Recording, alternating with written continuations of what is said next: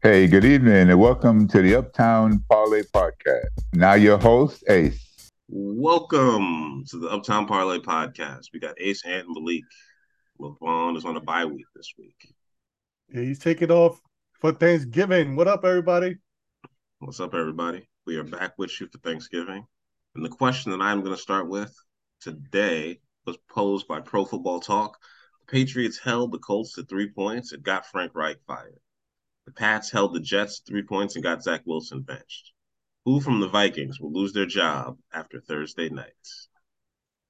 Hmm, good question. So, I mean, I think didn't they just get held to three? Uh, was it The week before, yeah. a week ago? Right. So, Yeah. so what they're saying is the Patriots are going to hold the Vikings to three points. Is what they're saying. Again. And then somebody else is gonna lose their gonna job. Their job. Um, lose your job. I, I would Yep. say that the first the first person would be Kirk Cousins, right? Like Yeah, that was would be the first say, person maybe- you'd be thinking about. I don't You even know like who the that? backup quarterback is. So imagine how scary that would be. You're like Kirk Cousins or who? Because Yeah, Kellen it's Mond is Case gone. Keenum anymore. Who Or Christian? Ponder. Yeah, You know what I had to remember? Christian Definitely Ponder was him. the one that threw that miracle pass that Stefon Diggs caught, right? That was him. That wasn't um that yeah, that was him. That was before. I think that was before Cousins got there. Exactly. So that was the last playoff game they won. I just had to remember that. I was like, well, they haven't won a playoff game with Kirk Cousins. This is where the whole he doesn't come through in clutch moments comes from. So that's what I was thinking about. I was like, oh wow. So if Kirk Cousins don't play, then it ends up going to let me click into Minnesota right now real quick. I guess they're gonna fire the offense coordinator. I don't know. Which I They don't can't do know who that is. Why not? They can do whatever they want. They can always blame it on somebody, side the head coach. It's Nick Mullens, of Florida fan. He's the heck. He's the OC. Nick Mullens, no, I'm sorry, Nick Mullens is from Southern Miss. He used to play at Florida. He's the backup quarterback, number 12, six foot, 210, out of Hoover, Alabama. Two of somewhere. I think they'll win. I actually do think, well, we're going to get into the Thursday games, but I do not have uh, uh, too much faith in the Patriots because Minnesota's at home. So they were at home last week, but you know they don't have the Patriots don't have much of an attacking defense as Dallas does. Dallas is opportunistic and they generate a lot of turnovers. So who's getting fired? Ed? I have no idea. Maybe the water boy. I really don't know. maybe maybe Bill Belichick might finally lose. They might actually finally lose a game. They don't have two weeks to prepare. Ah, you know what? That's a good point. I told you he hates the Jets. I told you he hates the Jets and they're going to find a way to win. But you know, Zach Wilson didn't get fired. He, you know, he just got demoted into the you know practice squad quarterback now. I know, isn't that crazy? Like he didn't just go from being the starter to the backup. They were like, "Boy, he is the backup." No, he's inactive. No, he's not backup. He's inactive. He's a, he was a third string, and then they talk about yeah, you're gonna be playing practice squad. He's not going to dress. So maybe they're No, he's hoping not he gonna dress. responds from this. Well, yeah, that's why I was thinking that that, that this, and I was I was mentioning this in the thing in the chat was this feels more like a punishment for his actions and his and his response to the questions around whether or not he, you know, he let the team down last week in the off with with him, him and the offense let the team down last week, and this is less of a we're benching him for the three points and the two yards, right, or It's- the or the two two yards said- of uh Yeah. Yeah, two yards of it's more, it's more the fact that he said like he said it's basically he said it ain't my fault. You know what I mean? Like he basically said like I take no defense down? responsibility No. for this. Well, he said the offense. He actually said it as the offense. You know, then it- it's not the offense fault. But Right, he but- technically, but- he but technically he was right. If you kind of think the- about it, he was in on he was in on the um punt return team. No, but it, no, You but he's two the yards, he's- of two yards of offense in the second half, man. Come on. exactly, and he's the leader of the offense. He's he is the person who is supposed to make that offense go. Fact of the matter is. The Jets defense did not give up a single touchdown to the Patriots over the course of that entire game. And the Jets offense could not score a touchdown on the other side. You're not supposed to lose that game. If you if you play a game, you don't give up a, a, an offensive touchdown to the other team. Even at your worst, the expectation is that you your team can muster a single score against them, right? And and so the fact that you lost that game, even though you lost on a fluky, you know, punt return, that should that should sting and it should sting in the offense more than you know it should really you know the offense should be impacted by like like Zach Wilson should be taking full responsibility and full ownership of that because he is the leader of the team. So he's the leader of the team at least on that side of the ball. Well I know one thing the defense wanted to mollywop his ass when he walked back in there but I wonder how um Mac Jones had you know dealt with it you know he was like whew I don't have to deal with this bullshit you know because if the Patriots would have lost they would have looked at Matt Jones like what the fuck but you Mac Jones, but Mac Jones would have owned it. Mac Jones would have said, "We got, I got to play better." He Mac, because Mac, Mac. That's one thing about Mac Jones. It's like you know, it's he has that maturity level. You know, yeah. He would have said, "I got to play better. I got to be better." He would have, you know, he would have taken ownership of it. That's that's why I think that this whole situation with with um with Zach being deactivated is more of a to it's show you ownership. like yeah, it's about owning owning the situation, owning the owning the circumstance here, and, and recognize that you messed up, dude. Because even um Saleh and the um OC, they he literally came to the press conferences and they wound up owning it. You see Saleh own it all week. Today, what's saying the OC came up and he was like, I gotta do better. I gotta get these guys, you know, not only Zach, but the wide receivers play better, you know, scheme a little better. He was even, you know, he was doing it. Everybody was basically doing the same thing, the things that Zach should have been doing. Even in the um the receivers, you had um what's the name? Who's the rookie? Was doing it basically yeah, it was it Garrett Wilson? Yeah, Garrett Wilson. Mm-hmm. yeah, whatever. I mean, recognizing that you know it's it's it's a mistake and you shouldn't have, you know, you shouldn't have uh have done it. You know, you, you shouldn't have said it. And you know, maybe he's he's contrite. He comes back. You know, he speaks to the media, and then he has his starting job. I think that the Jets still have a a lot of questions around the remainder of the season. You know, there's still a lot. There's still a lot of football to be played and hmm. whether or not you know I think there still is a legitimate question about whether or not Zach Wilson has taken a step forward to lead a team to the playoffs. Because you you made a good point in the chat earlier, and when you were talking about the fact that the Jets have, to this point, played above the expectations. Right. That they weren't that that no one expected them to be where they are to where they are right now, and they kind of expected them to be a second year team, still figuring it out, still trying to figure out how to win, and you know for him to be at a position where he's also doing the same thing, figuring out how to win. You know, right, right. Um, so that, um, that he would have had that covered right then, but right, everybody jumped ahead. But you know, the expectations have escalated to some degree, and he's not ready to take that next step. And so the question then becomes, well, you know, is he the guy to lead this team to whatever level they're going to be at? And I don't see a reason why you. I don't see. I don't see a reason why that answer is no, just because I don't see another guy on the roster that's capable of doing it. Well, for me, I, I went to YouTube and I actually mentioned this in one of those YouTube comments or whatever on one of those, some of these guys, one of these guys' pages. I basically said I would just basically bench bench him for the year. The reason why is because Zach seemed to me like one of those old school type of quarterbacks. Those quarterbacks that is um need that three years quite away to you know hold up the clipboard or whatever like that and get time. Yeah, he can't get the three three years now because you know it's too late. They already threw him out there, whatever. But give him this, you know, give him the rest of the year you know, take breathe in, breathe out, whatever. Get your fundamentals back in straight, you know, in the off season or you know during the time, whatever. Because that's what it is. It's just mostly his fundamentals. It's mostly his mental. Um, just seeing how how somebody else actually deals with the media and stuff like that. He's coming out, you know, basically like a like a child, letting his tantrums. You know, he's pissed off or whatever. I understand that, and I I kind of ha- happy that he was pissed off because technically he was pissed off, pissed off on Sunday. You the shit, chewing his bubblegum, like telling these reporters basically get the fuck out of my face type of shit. But he needs to know how to, you know, not like let that take control of him. Man up, you know, become an adult and you know take responsibility. So you think at six and four, you know, us, us not assuming so this week aside, not assuming what the what the result of this week's game is going to be because you know he's not starting this week, right?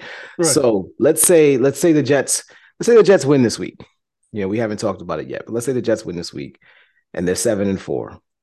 You're saying that at seven and four with a legitimate chance at winning at making the playoffs, Zach Wilson is not the best option for the Jets. Should is not would not be the best option for the Jets at quarterback to lead this team to the playoffs.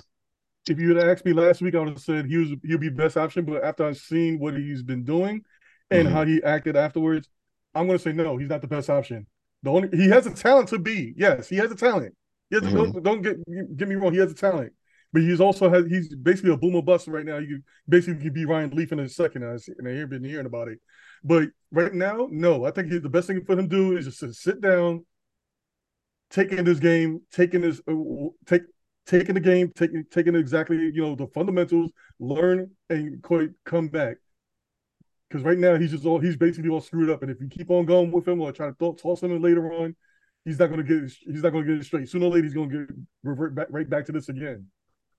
Mm, I would call him non. I would call him non-alcoholic Ryan Leaf. I forgot who called him Ryan Leaf today, but somebody I, I was watching so many hmm. videos, all these people coming out the woodworks. Oh, it's an attitude problem, but he's not like Ryan Leaf because he doesn't feel he, he doesn't feel like he did anything wrong because he's listening to his coaches. So maybe that's why maybe he feels he's standing up for the offense as opposed to leading for himself and the whole team. But hey, hey, that actually goes back to what I was saying earlier. I don't think that he is not that he thinks that anything he did anything wrong, whatever. He's just so pissed off he's one of those guys that gets so pissed that when he when he, when he loses whatever, he gets so ah. angry that he's not thinking straight. Because he literally mm. came in today's press conference and said that you know he left the press conference, got a call from his dad, his dad is like, "Did you hear what you said?" He's like, "No, what are you talking about?" Then he's actually listened uh, listened again, and he's like, "Oh shit, I fucked up." and then he actually had to apologize to the team afterwards. Wow. Okay. He's one of those guys that you know that just click, he gets pissed off. He's gonna go off the rails or whatever like that. He's pissed off. Uh, that's one thing well, I do like about him. Well, no, go ahead. Sorry. No, I was just gonna say that dude, that's one thing I, I, like about him that he actually cares. The thing is that he just needs to control that shit, or you know somebody needs to pull his ass to the side, get him get him out of that fucking mode, and then he can go to the damn stand. I don't know what the hell they gotta do. Well, and this is what I was saying. This is what I said to you. I think I said this to you guys on this show a couple years back. I was talking about. I think that you do the players a disservice interviewing them 10 minutes after this game is over. Yes, I remember you saying in, in, in, football, basketball, in all sports, honestly, you know, especially when it's emotional contest, you know, give them I I I get it. Like you, as a from a reporter's perspective, you want to get the raw emotions. You want to get them coming right out to hear exactly what they got to say. You want the sound bite, but t- more often than not, you know, this is when these types of things happen it's when you get somebody that's speaking kind of out of turn or speaking kind of you know within you know within the raw emotions of the game. And this is why i think that that's that at the very least you have to give them the opportunity to you know think about to anthony's point think about what they said maybe come back to it at a later time and clean it up if they need to. This is why the Kyrie stuff really really you know shocked me so much because he had the opportunity to do that. Right. you know he had the opportunity to to retract it and say you know what? I messed up or or you know i didn't mean i didn't mean to say what i said. I didn't i didn't what i what i said wasn't what i meant. And he didn't right? He chose he chose to double down on the, you know during during his situation. Yeah. the zach wilson thing to anthony's point like it's something you said in the heat of the moment. You just the game just ended. It's super nerve wracking. You haven't seen the tape. You know, you don't you don't even know the numbers. You don't even know the statistics. Like I would imagine he does. He didn't even know that they only had two yards of total offense because he's out there trying to run the plays. You know what I'm saying? Like I wouldn't even imagine he knew that information to be able to say something like that. Yes, it was wrong. He shouldn't have said it, and he's being punished. He's being punished as a result of it. But you know, I don't think you throw the baby out with the bathwater. This was a bad situation, bad game, and you move on. Yes, he needs a chance to be able to earn his way back, especially if Mike White doesn't play. So this is kind of a benching kind of situation. Like he can come back from this, but they'll he'll have to show it as opposed to you know just automatically be given to him. I'm now, going to recap everybody on our picks real quick, and you go to what you was going to say. Yeah, um, go ahead. For the regular season, I am at 71 and 91, 44 percent. Ant is in second place at 76 and 86 at 47 percent. Malik is in the lead, slim slim lead at 80 and 82 at 49%. And on our best bets, Malik and Anthony are tied at 25 and 30. And I'm in third at 23 and 32, only getting two three most weeks. So yeah, reclaim that spot. I'm doing yeah, I, it's like I'm, I'm picking at 50% each week. I'm just not picking the right five games for my best bets, basically. I was so I was I had a five in a week. That's literally the only thing. I literally had like the best. I've never had a five in a week. I don't think I've ever had a five week five in a week before in best bets ever. And I had a five no week this last week.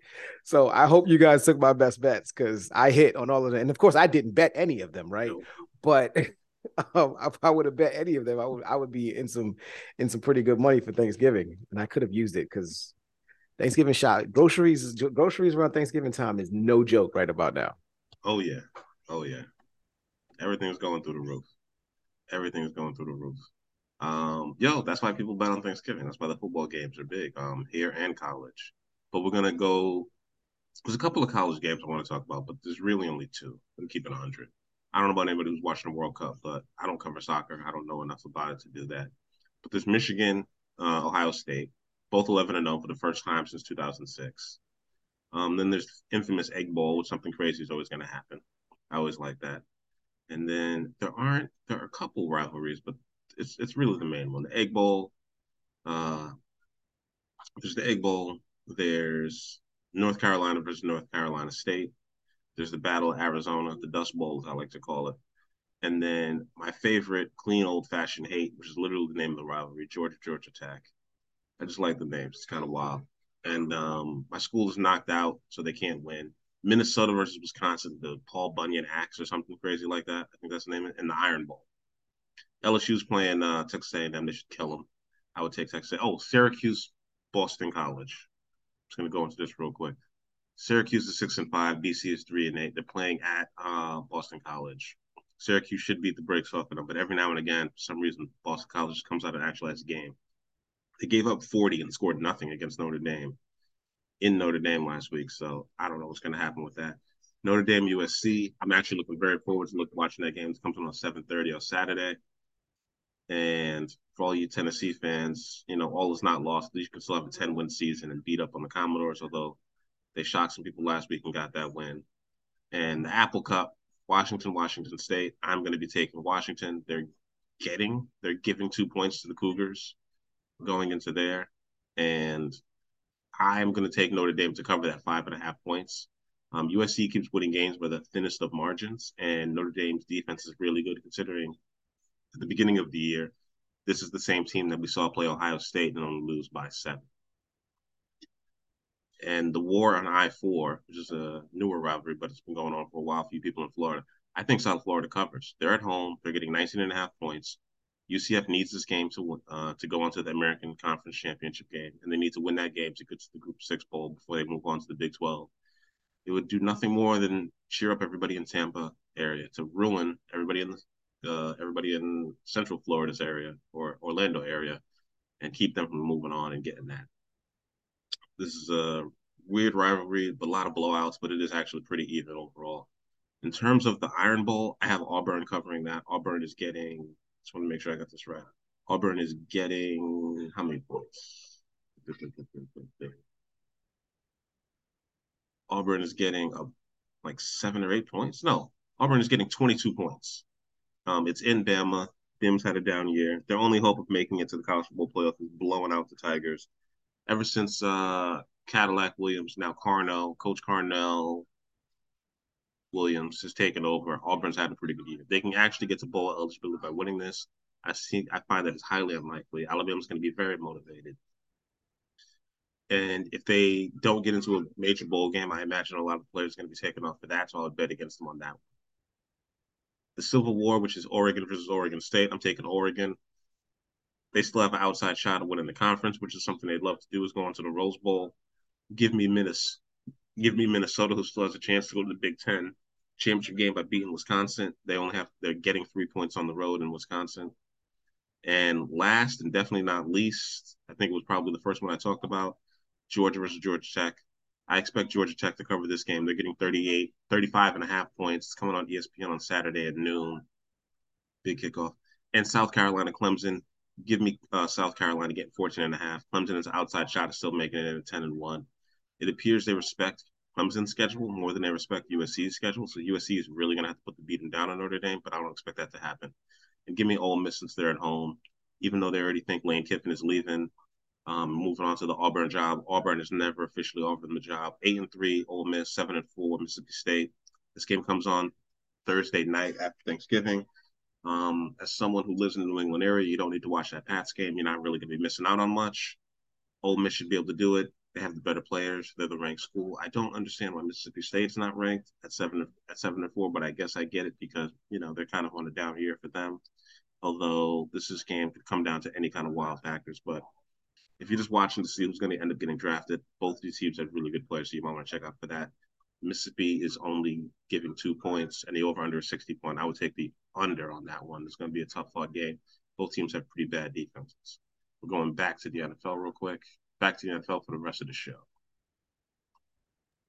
That right, Michigan fellas. Ohio State game is going to be huge. I can't wait to watch that one. That, that's seven and a half. Yeah, yeah. It's it's especially because both teams struggled in their last their last game. Neither mm-hmm. one of them, neither one of them really, you know, like you know, dominated their last performance. So both teams kind of look like they're a little bit vulnerable, um, and their vulnerabilities, um, there's they seem to be like you know mirror images of one another in terms of. And the weather's uh, going to be bad too. So yeah, yeah. Out. But Michigan lost their best running back, Blake Corum. So who knows? Mm-hmm. Yeah, exactly. So we'll see. It's going to be an interesting game. Yeah, yeah. I'm I'm definitely going to be tuning in for that one. There's going to be that game in and of itself, like the fact that they're both 11 and 0 for the first time since 06 is like huge. And in that one, I think mm, Ohio State just squeaked by. But I think if this one's like a three point win or like an overtime loss for either of these teams, I think it's possible they could both get into the college football playoffs. And if you're by looking for by offensive linemen, the defensive linemen, they're going to be a lot drafted out of this game. So you don't think you you don't think that um who's five right now? LSU is it or is it LSU's five or I thought LSU was still six. LSU's five, USC is six. So USC is ten and one, which shows like they have more yeah. respect for LSU's schedule than USC's. That's so that's my that's that's where my question lies is is I think if to your point, Ace, if one of those teams, if one of those teams loses by three in a close in a close game, um, depending upon the outcome of the LSU Georgia game, then I think that there's I think that there's a there's a there's a good way that they can get they can both stay in the top four. You know, assuming TCU stays where they are, yeah. um, then there's a good way that those two can get in the top four because if LSU loses that game, um, which I'm sure everybody's going to be expecting it, and they're not going to be favored, you know, they're going to be huge, huge underdogs in that game against against Georgia in the SEC championship next week. Um, there'll be a three loss team, right? So they're going to yeah. drop down significantly um, from five to wherever. Now, LSU wins that game. They have. I don't know then, how do they then, automatically get in. Then they have to get into the four. But how? If TCU wins out, well, that means that no, no, no, no. I mean, if, Michigan, if, Ohio State is just out. No it's what. out, right? That's what I'm saying. Is is is they almost have to in order for the two of them to get in. I think you're right. I think if if there's if there's no blowout in this situation and both teams are strong and both teams you know look good and it looks like a really good matchup, mm-hmm. and you know somebody just ha- happens to win in overtime or by three points at the end of the game or something like that, then what they what they need to do is they need to make sure that LSU does not beat Georgia because that's the easiest way for them to get back into the top four. If LSU beats Georgia, you know Georgia's not coming out of the top four. Even no. if even if they, if they lose the SEC, even if they lose the SEC championship game, they're they're not coming out of the top four. You know TCU staying there, and there's no way that LSU, the SEC champion, is gonna is gonna stay out. so then then that takes away one of the spots. So I think USC that's the only way. Home, right, right. I think USC. I, honestly, I think I think it's going to come down if LSU were to lose, right? Mm-hmm. I think then it comes down to USC and whom and the loser between Ohio State and Michigan. And that's that's that's going to be an, an interesting conversation. That's assuming that USC doesn't lose to Notre Dame, who they have a very real possibility now that the Irish are eight and three and have. I mean, they messed up earlier in the year losing to Marshall, but ever since yeah. then they they put on a pretty good show and they're humming right now, and their defense is legit. Like they did not let Boston College score a point. Yeah. This is a team that has some five stars that have transferred in and four star guys. So USC strong point is not their uh, defense. They get a lot of turnovers, but Caleb Williams has 33 TDs and three touchdowns. I mean, three interceptions. Mm-hmm. Yeah, like, no, they're they're they're 3,400 yards passing. He, in fact, the only reason why he's not uh, being talked about as a draft pick is because he's only a sophomore. So think about that. Out of DC, yeah. But yeah, that's it's it's going to be a big, big, big game. Big, big. Mhm. Game. Um, back over to the NFL though. Back over to the NFL for the, for the Thanksgiving games. We got Buffalo at Detroit, twelve thirty game. The game they're trying to take away from Detroit. Malik, go ahead, make your picks. Yeah, so Buffalo is uh nine and a half point favorite. Um at I'm sorry, yeah, they're nine and a half point favorite. Over under is 54 and a half on this game. Um obviously, you know, it's it's funny because this is like the week that everybody's been talking about. Um people have started to talk about the Lions and them being on this three game three game winning streak. Surprisingly, it's their first three game winning streak since 2017. And in 2017, the three weeks that they won in a row were weeks 9, 10, and 11. The three weeks that they won this year, weeks 9, 10, and 11. So just an interesting uh, a parallel to, you know, what that team was. Uh, and that team, if I remember correctly, the 2017 Lions were the the last team that was coached by uh, Jim Caldwell um, before the Matt Patricia era uh, began in that in, in in Detroit, which was the dark days of this of the team. Um, so yeah, so going going on with all of that being said, you know, spirits are high in Detroit right now. You know, every they're playing well. Um, they are, you know, surprisingly, they are capitalizing on mistakes. Like the game against the Giants last week. We I didn't I know I didn't do the recap show with you, but the game against the Giants last week, there was a point in that game, if you guys watched it, where it was 24-12 Giants. I'm sorry, 24-12 Lions. The Yes. Giants had the ball. They were driving, they were driving again. And it looked like they were going to that point where where I had like I had said before where the Lions just this is the point where the Lions let the game go. This is the point where the Lions let the other team back in. They gave up the big score, so on and so forth. And I don't remember the kid's name, but it was a number 81, the tight end for the Giants. He fumbled the ball. Detroit covered, Detroit recovered it. Uh, Hutchinson recovered it, and that effectively ended the game because Detroit went down and scored another touchdown. These are the types of situations that just have not worked out for us. And and if we're now, if you're now telling me that Detroit is going to start creating those opportunities, then I think Detroit is definitely talented enough and fights hard enough and plays hard enough that they can make the end of this season very interesting with the remaining schedule. That said, I'm going to take the nine and a half points. I like the home dog here. I want those nine and a half points. So even though they might not win the game, um, and Buffalo is now very familiar with the confines of, of Ford Field, um, even though they might not win the game, I want those points. I think that I think that they can definitely cover the number, and so I'm going to take Detroit and the over. Anthony, who you got? Um, I, I Detroit is actually a nice team, and when I mean it as nice, I mean nice enough to let the the um Buffalo and Cleveland play there last week. If it was me, and I know I'm playing them next week, I'm like fuck out of here, play in the snow, play somewhere else, play the high school court football arena, whatever like that, because there's no way I'm doing that. They gave to me, it was like they gave the advantage of home field away. The Bu- Buffalo Bills came there last week. They already they decided to use the the away team's lockers just so they can know when they come back they can have the away team's locker again. They know the field or whatever like that, so they're already comfortable with their environment. They've been in there for two weeks or whatever. It's bad enough they're one of the best teams, or can be arguably the best team in the NFL. This is gonna be a hard game, but I'm gonna I'm gonna go with the um, Buffalo. I'm taking the Buffalo and the way over because this is gonna be a little bit high scoring game.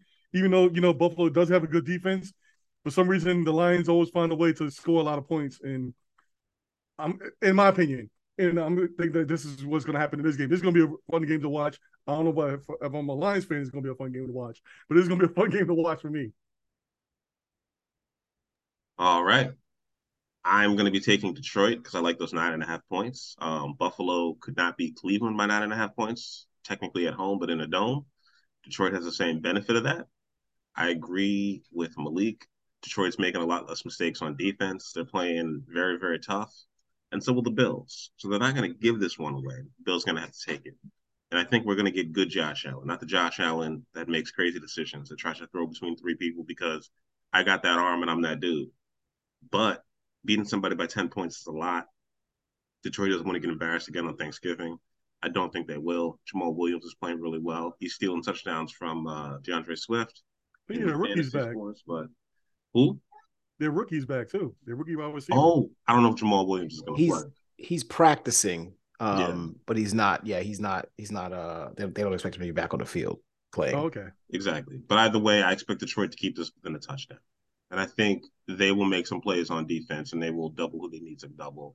They're not going to give up a bunch of big plays to the tight end. Their linebackers can blitz well, and they're going to spy on Josh Allen and not let him break for a bunch of you know deep runs. I think D'Andre Swift. I think they need to take him with their pitch count and just let him loose because that's that'll be the way that they can actually win this game if possible. Jared Goff just needs to minimize his mistakes. The uh, secondary isn't getting any healthier, so I'm taking Detroit. I'm gonna take those nine points. I'm gonna take the under. I'm gonna take the over because both of these teams put up a bunch of points. On a side note, I want Detroit to whip their the Buffalo Bills ass and eat that Thanksgiving turkey, and I'll be fucking happy. Well, as a Jets fan, I'm not shocked by that, by that at all. Oh yeah, ooh, very shocked there. Oh, shocking. At uh 4:30, we got the New York Football Giants at the Dallas Cowboys. Cowboys are at home and they got to win by 10 points. The point spread is 10. Um, I'm kind of shocked by that. I think it's an overreaction to the blowout and the Giants kind of being on a down streak. The Dallas Cowboys rush defense is still pretty bad, but they know how to beat the Giants. And the last time they played them, they did beat them, but I don't believe they covered that game. The over under is 45 and a half. I'm going to take the over on this, and I'm going to take those 10 points, and I'm going to take the Giants. Uh, I don't think that they're going to be able to beat them this badly. I don't know why, but that's just kind of my belief. I think Saquon Barkley isn't going to get neutralized two games in a row. They literally are down to no wide receivers because Wan'Dale Robinson tore his ACL, so I don't know who they're going to throw the ball to, but I believe that the Giants know what they got to do, and they're going to play game control, and they're going to keep the ball away. But um, go ahead, Ant. Well, since LeVon's not here, I'm going to say the saying that he likes to say all the time: "Home team, dome team." So I'm going to go with Dallas. I'm taking Dallas to the over. That's my first lock of the week. I'm not even going to say why. She's going to be like home team, dome team. Call it a day. LeVon knows what I mean. And next week he'll be back to defend that. All right, Malik. Two seven and three teams, by the way. Yeah, I, I, was trying to do some research and, and and I wasn't able to pull up the information. I think maybe we'll post it on our Twitter page. I don't. Th- I think this is. I want to know if this is the largest spread, um, point spread between two teams with records, you know, seven and three and better um, at this point in the season, or or just two teams that both have winning records. Um, I want to know what what this like if this is the largest spread we've ever seen um in, in, in, in, a game, game against the doesn't make sense. Yeah, it just doesn't. And and you're right, it's just a complete overreaction to the Minnesota, you know, um shellacking that Dallas put on them. Um they they they played really well. I mean, they did they did exactly they did everything that they did that they wanted to do, but the Giants know the Cowboys really well, you know. Um the Cowboys actually just to uh, correct you Ace when Dallas and the Giants played earlier this year, the Giants were actually favored by one, um, and they lost by seven. So Dallas actually did cover that number um, because they won the game, of course. Um, and so, but this is just seems like a, just a, a, a, drastic overreaction to what we saw from the Giants last week, um, with them being unable to um, score points uh, against the Lions. Um, I want the Giants here. I want those 10 points. I just feel like it's the NFC East. There's no reason to believe that the Dallas Cowboys are that much better than the Giants, that the Giants won't be able to figure out a way to, to keep this game close, keep this game competitive, and not force Dak and the, and the Cowboys into making a couple of mistakes that, that allow them to stay in the game. You know, you know how the Giants want to want to play. They want to keep the game within the number. Um, they want to keep the game from from you know being a uh, up and down score fest. Um, and and Dallas probably does want to get the get the score up as high as they possibly can to force Daniel Jones to be more uh, aggressive throwing the football. And you know Wan'Dale Robinson being out for the season, um, Dallas. So the Giants have lost another um, another you know weapon in their arsenal. And don't forget this is this is the Odell Beckham Bowl the, the winner of this team is likely going to get Odell Beckham Jr. to to sign with them for the remainder of the season as well. So this is going to be an interesting situation. So we'll we'll see what we'll see how it plays out. But I want the Giants. I want those ten points. I'm going to take the Giants in the under. There's still a chance he could sign with Kansas City, but that, that that does seem unlikely. But yeah, he could actually end up going back to the Giants, which would be kind of wild to me. Um, I'm taking the Giants. I'm taking those 10 points. It was 26-13. They did cover that spread. I got to correct myself. So if the Giants could not lose by that much at home, I don't think they're going to get blown out on the road. And oh wait, you already picked New England at Minnesota. I'm going to go first. The Pats' offense is atrocious. Minnesota's defense is decent. Their offense is really good compared to the Patriots' uh, offense. They only have to win by two and a half. I think they can win by a field goal. I'm going to take the over. The Pats are going to try to make this game ugly. The problem is that they have a good running back, Dalvin Cook. He is healthy.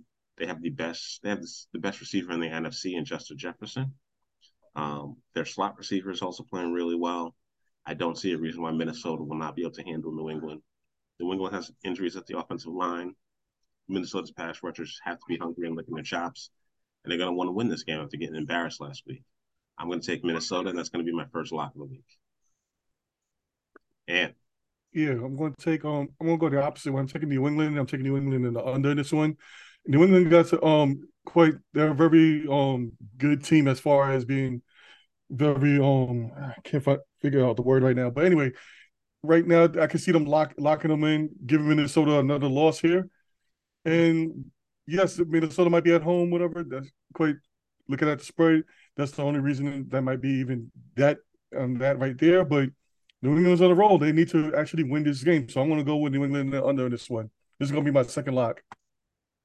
All right, Malik. Kirk Cousins primetime record. Yeah, I didn't want to even say that, but anyway. I'm I'm still I'm still I'm still going I'm I'm still going with that. Kirk Cousins primetime record is still not good. He's not a he he he he's not been a good primetime good quarterback in primetime at all over the course of his career. I don't think that that's a fluke. You know, it's been you know enough times. I believe, yeah, Kirk Cousins has a record of ten and eighteen in primetime. He's two and ten on Monday nights.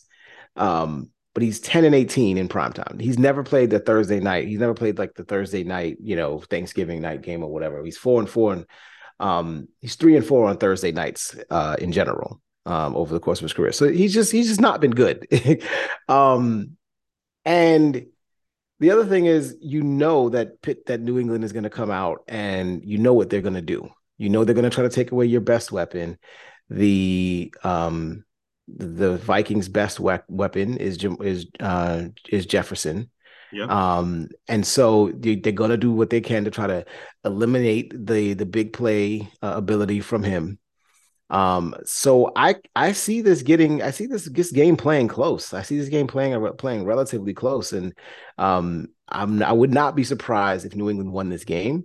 Um, I would not be surprised if New England New, New England covered. So I'm going to take New England to cover. I want those really? two and a half points. Yeah, I'm going to take New England to cover. I, I honestly think that New England can win. I, I think they win this game outright. I don't think that there's any um any any doubt there that they can win this game outright. But I definitely think they can cover. And Minnesota has it. And who has been again? We've we've talked about this already. Minnesota. Who has Minnesota beaten during the course of their their run so far? That really stands out. They've lost you know, there are two mm. games that they've lost. They they've lost to they lost to Philadelphia and they lost to Dallas. and in both those situations, Buffalo, but that took a miracle. Right. And that and they probably and they really should have lost that game. Right. Yeah. So so you think about that, you know, they should have lost to Buffalo and they got the the brakes blown off of them by Philadelphia and Dallas. So this is another team that in New England that's a good team. I'm not saying that so I'm not mm-hmm. surprised. I wouldn't be surprised if Minnesota wins the game but I think it's going to be much closer, much closer than people think. And so I could, I could honestly see Minnesota winning by a last second field goal. Um, and especially if this number moves, watch this number because if this number moves to three and a half, then I feel even better about this pick. I would lock it in. I'm not going to lock it in at two and a half, but I really think New England's able to cover here. So I'm going to take New England in the under. All right, Mac Jones has four touchdowns and seven interceptions. Kirk Cousins, yeah. 14 TDs, eight interceptions. So I, I hear you. It's got to be it's got to be a defensive it's got to be a defensive right. matchup and whichever running game is able to control the clock is, is going to be the one that, that I see is going to come out on top. I feel it. I feel it. And got he, he, got New England already. already. got New England already. Yeah. Yeah. Oh, I'm lone dog in it. Oh, perfect. I feel great about this. My first lock of the week. All right, next up we got Tampa Bay at Cleveland. Tampa Bay is on the road. They're a road favorite, giving three and a half on the road. I'm going to take the Cleveland Browns to cover this. Um, so it's going to be bad weather all over Ohio, being it's going to be bad weather in Columbus on Sunday. The over under is 43 and a half. I'm going to take the under and give me Cleveland. I'm going to bet on Nick Chubb and that defense holding Tom Brady down and not letting him get right. That uh bye week was very timely for them. they got that win against Seattle. and They did not make too many mistakes, and they, they definitely needed that and needed the extra rest. So, with that being said, I'm still taking Cleveland because they play people close, and they tend to home home dogs have been doing really really well this season. So I'm taking Cleveland. I'm going to rely on their pass rush finally getting right. I'm going to rely on Nick Chubb getting back right again because he's the leading rusher or the second leading rusher in the league. Go ahead, Aaron. Well, I'm going to go the opposite way on this, but on this, Tampa Bay's coming back from a bye week. They're getting healthier. They're going against Cleveland, who's basically limited because they still don't have a quarterback, in my opinion. I'm not to. I'm not to mention that derogatory name anymore. You know, I don't want to get anybody get on me on that. But anyway, I'm to take Tampa Bay, and I'm taking Tampa Bay in the over in this one. Even though they're going to Cleveland, and Cleveland might be a snow pit, but still, and Tampa Bay is a warm team. I'm still taking Tampa Bay on this one. They had a whole two weeks to prepare for this. All right, Malik, what do you got? Yeah, you're lone you're lone wolf in this one again, Ace. Um, Tampa Bay is the Tampa Bay is a, a, a warm weather team, but they but they play a cold weather style. They run the football, they play tough defense, and they are you know they're they're built for you know for the you know like the, the the late uh, the late run of the game, the late, late late run of the season types of games as a result of that. You know, Tom Brady's accustomed to playing in this type of weather, this type of situations. He's not going to make a lot of mistakes. He's only what is he like? I think twelve touchdowns to one interception this season. Like he's not he's not Very turning true. he's not turning the ball over. Um, and right, they come. You guys right. They're coming off their bye week. That tends to to bode well for an older team um, to have a bye week this late in the season, give them the opportunity to, to heal up a little bit. You know, Godwin's playing, you know, Evans is playing. I believe Julio Jones is going to be back. So they're Correct. they're fully they're fully healthy from that perspective. So I expect I expect Tampa Bay to to, to come in there and, and handle business. And might not might might be a closer game. I think this three and a half is is a little bit generous. Um, I'm sorry, it's a little bit low. Um, so I think I think that the Tampa Bay can win by six points. Um, I I see something like twenty six to twenty in this situation. So I'm going to take Tampa Bay, and this is going to be my first lock of the week. I'm going to take Tampa Bay in the under. All right. Next up, we have Cincinnati at Tennessee. Tennessee is another home underdog, getting two and a half points against Cincinnati. I'm going to be locking in Tennessee, getting those two and a half points, and the under on that one. Um, Ja'Marr Chase is going to be coming back for Cincinnati. I do not know how healthy he's going to be but I am betting on I am betting on Derrick Henry and them getting it done in this one. This is a replay of the playoff matchup from last year. And I'm betting on the fact that Derrick Henry is going to be able to keep the ball away and Treylon Burks is finally coming along. Uh, they have a really good quarterback. Well, they have a decent quarterback in Ryan Tannehill. I do not believe in him, but for some reason, every time I don't believe in this guy, he comes on and just wins a couple of games. I just believe in the fact that they always find a way to win, and they're leading their division. Tennessee's eight and two against the spread. Baltimore, I mean Cincinnati is six and seven and three against the spread, but you know they're three and one at home. So I have faith that Tennessee can get this done. I feel like there's going to be a surprise game, so I'm going to lock in Tennessee at plus two and a half. Get on top of that, get that hook while you can. And yeah, so I'm going to go with Tennessee as well. Um, just like you said, what's the name just coming is coming back from his injury, whatever. Is I give him a couple, give him a game or two before he actually get back into rhythm. He might get him back into rhythm right now, knowing how good he is, but I'm tending to lean the other way, and I'm leaning towards the running game with Tennessee. They actually have a, they actually found somebody that can actually stretch the the field and with a rookie to quite relieve some pressure. So I'm to go Tennessee on this one. I'm to take Tennessee, and I'm to go with the under this one. Actually, yeah, the under this one. All right, Malik.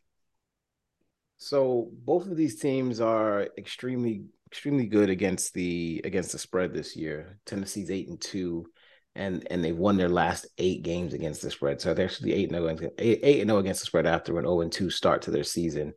Um, and Cincinnati is seven and three. They lost. They lost. Uh, they the game they lost to Cleveland was the only game that they were um, that they that they lost against the spread, or else they would be this they would have the same record. So these two teams, you know, against the spread, they're actually really good at at, at what they do, and we know what Tennessee is. Tennessee is a sim, similar to you know. Um, you know, when, when similar to like Tampa Bay or the Giants, they're a smash mouth team. They're going to run the football. They're going to try to. They're going to play tough defense, and they're going to force you to beat them at that style. Um, Cincinnati was able to do it a year ago uh, in the in the cold in Tennessee and come out of there with a victory.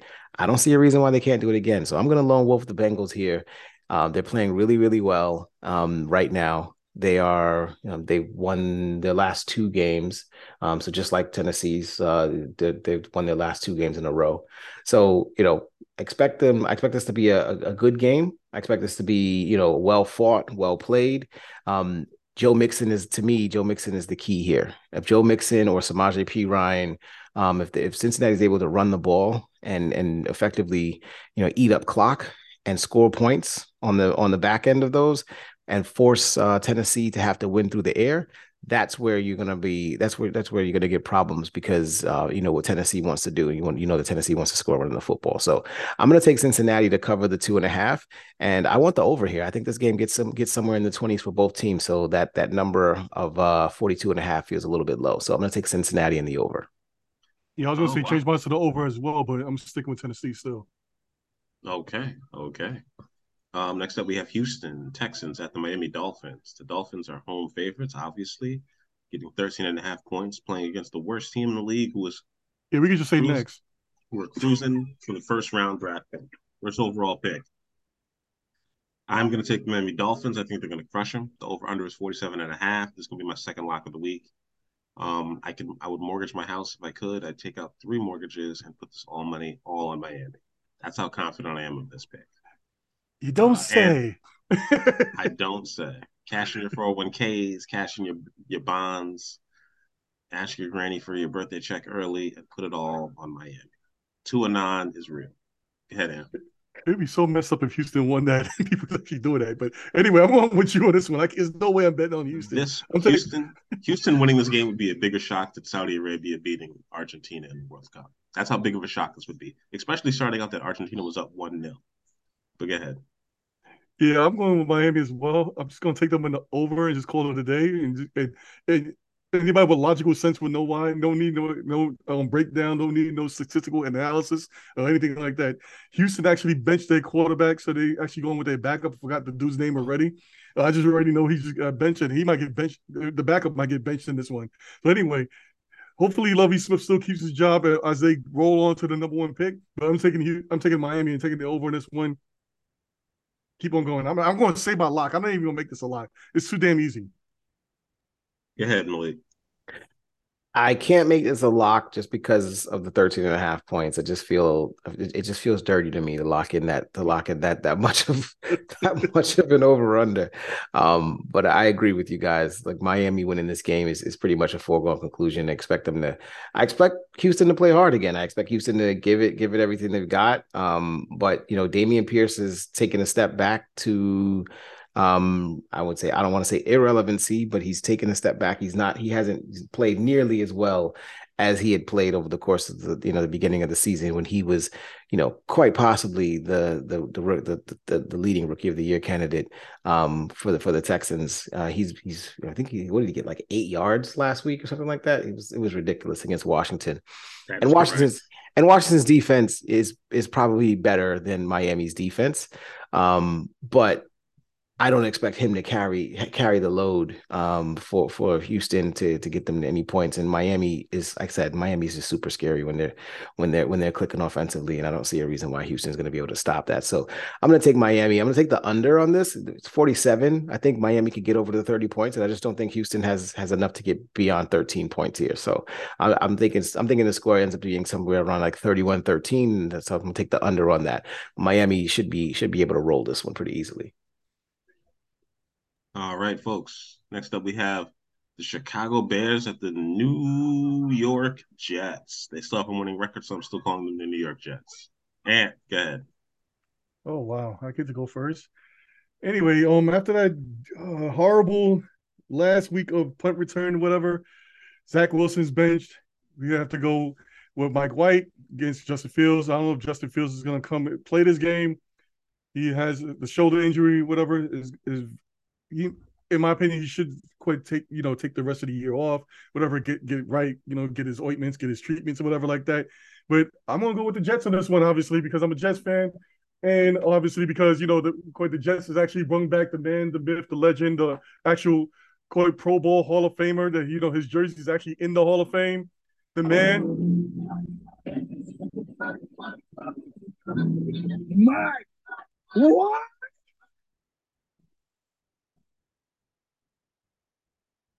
As usual, nobody heard your audio intro, but nice try.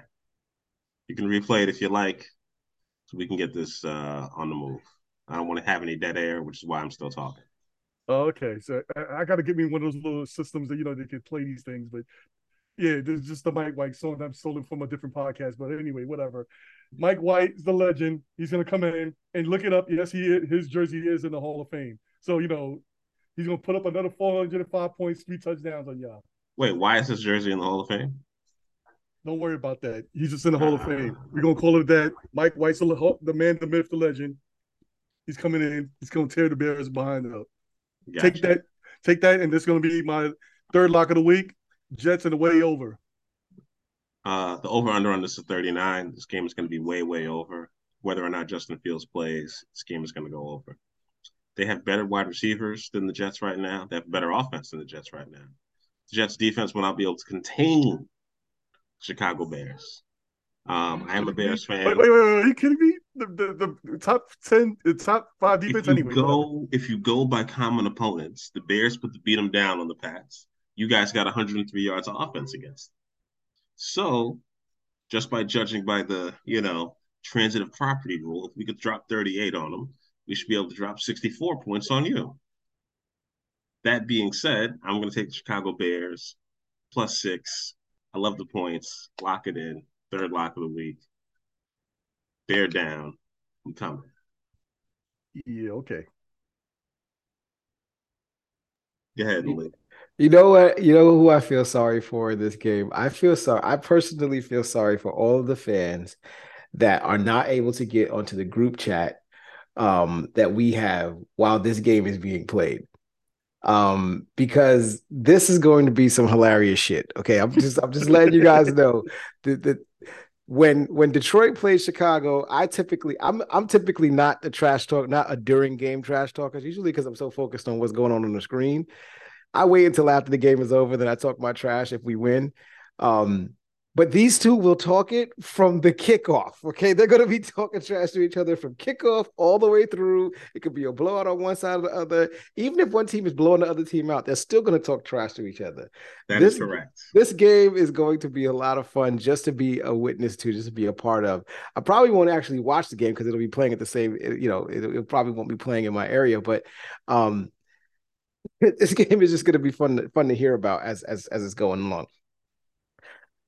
Excuse me. That said, I think um, the interesting thing here is obviously the health of Justin Fields. If Justin Fields is able to play, um, then he brings a dynamic that you know, frankly, over the last few weeks, nobody in the NFL has been able to figure out, including the teams that have beaten them. Like, you know, they lost to Atlanta, they lost to they lost to Detroit.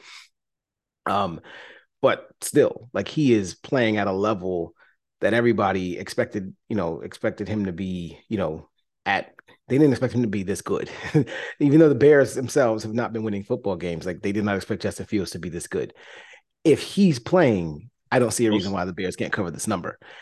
If Trevor Siemian's playing, if Trevor Siemian's a starting quarterback, easy. Cover. I think it's I think it's I think it's a lot harder.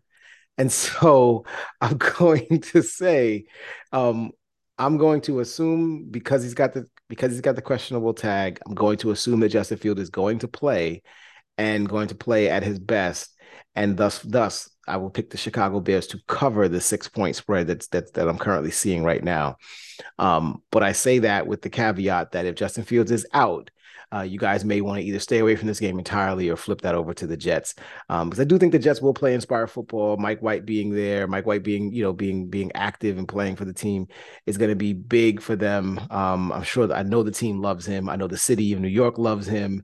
Uh, Jets fans love him. So there's going to be a lot of you know positive energy on the field um, relative to you know with with Mike White playing relative to you know Zach Wilson being the starter on the field. So um, I expect that to that to carry carry the day.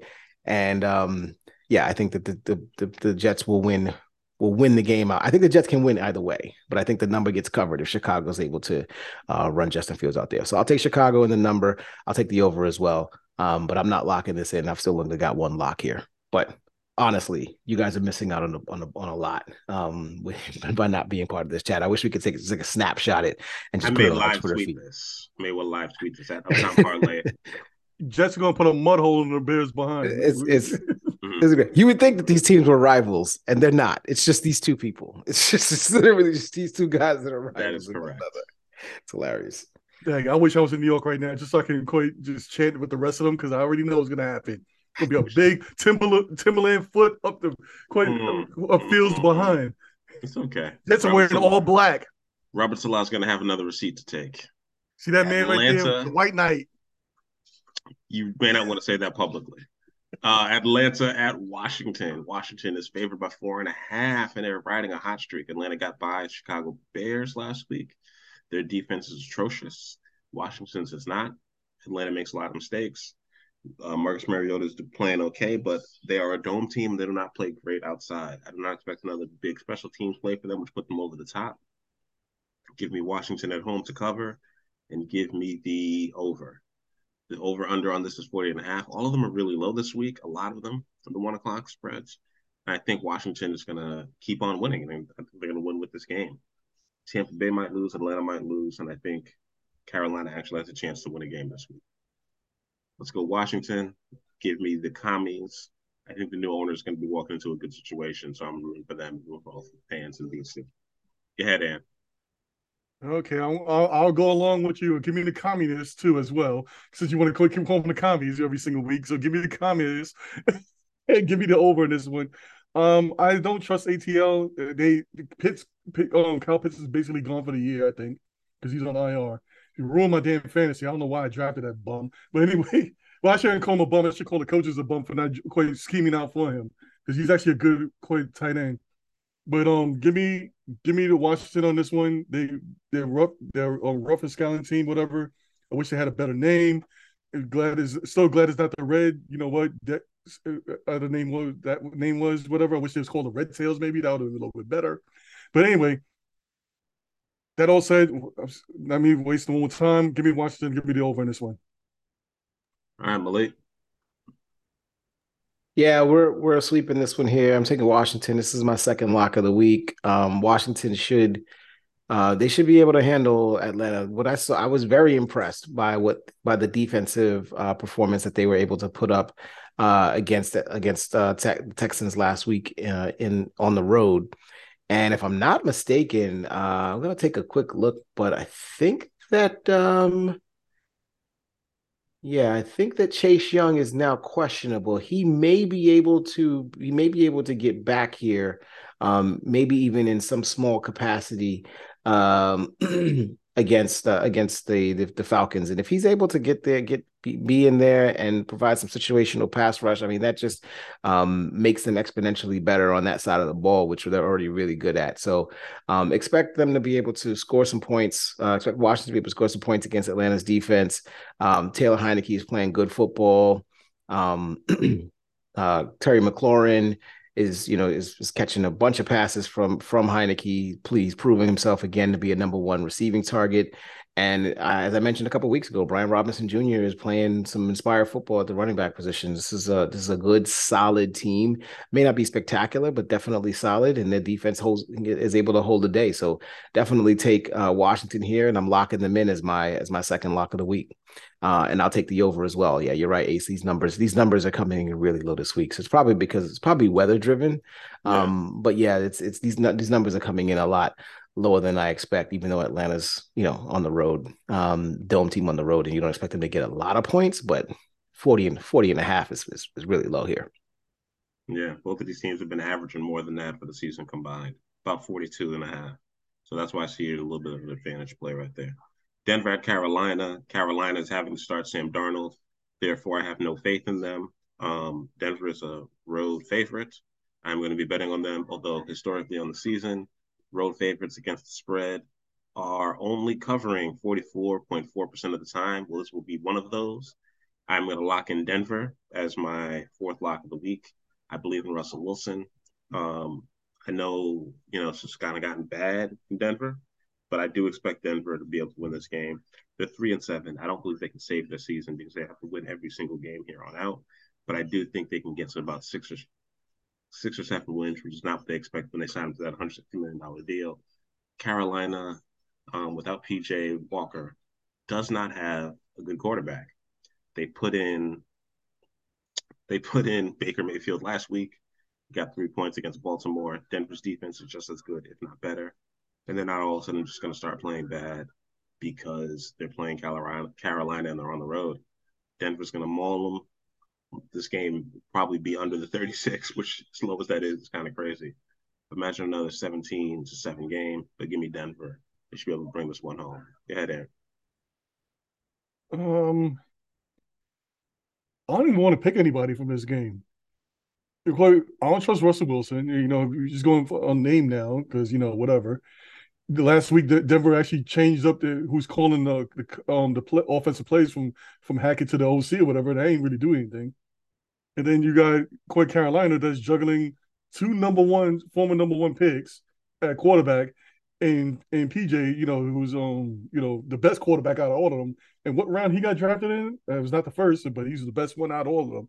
He's not playing. Sam Darnold might see more ghosts again going against Denver or whatever. That's the only reason that I'm, I'm giving Denver this one. So I'm just going to take Denver in the under. I'm not even going to lock this. I don't really care. I'm just going to be just moving on. Just taking Denver just because maybe Russell Wilson might wake up.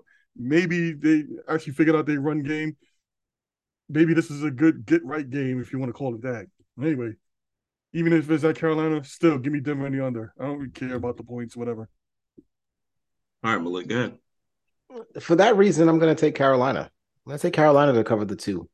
um, I, I mean, it's it's it's just it's really really difficult to trust what you're seeing from from the Denver Broncos. I mean, they're they've just not been a they haven't been a reliable team. The offense hasn't been reliable. The defense, um, you know, obviously got getting rid of Bradley Chubb hurt them uh, last week again. Had hurt them last week against the Raiders, who coming in were not uh, a, a, very, you know, had not been a very good team and not been playing very good football.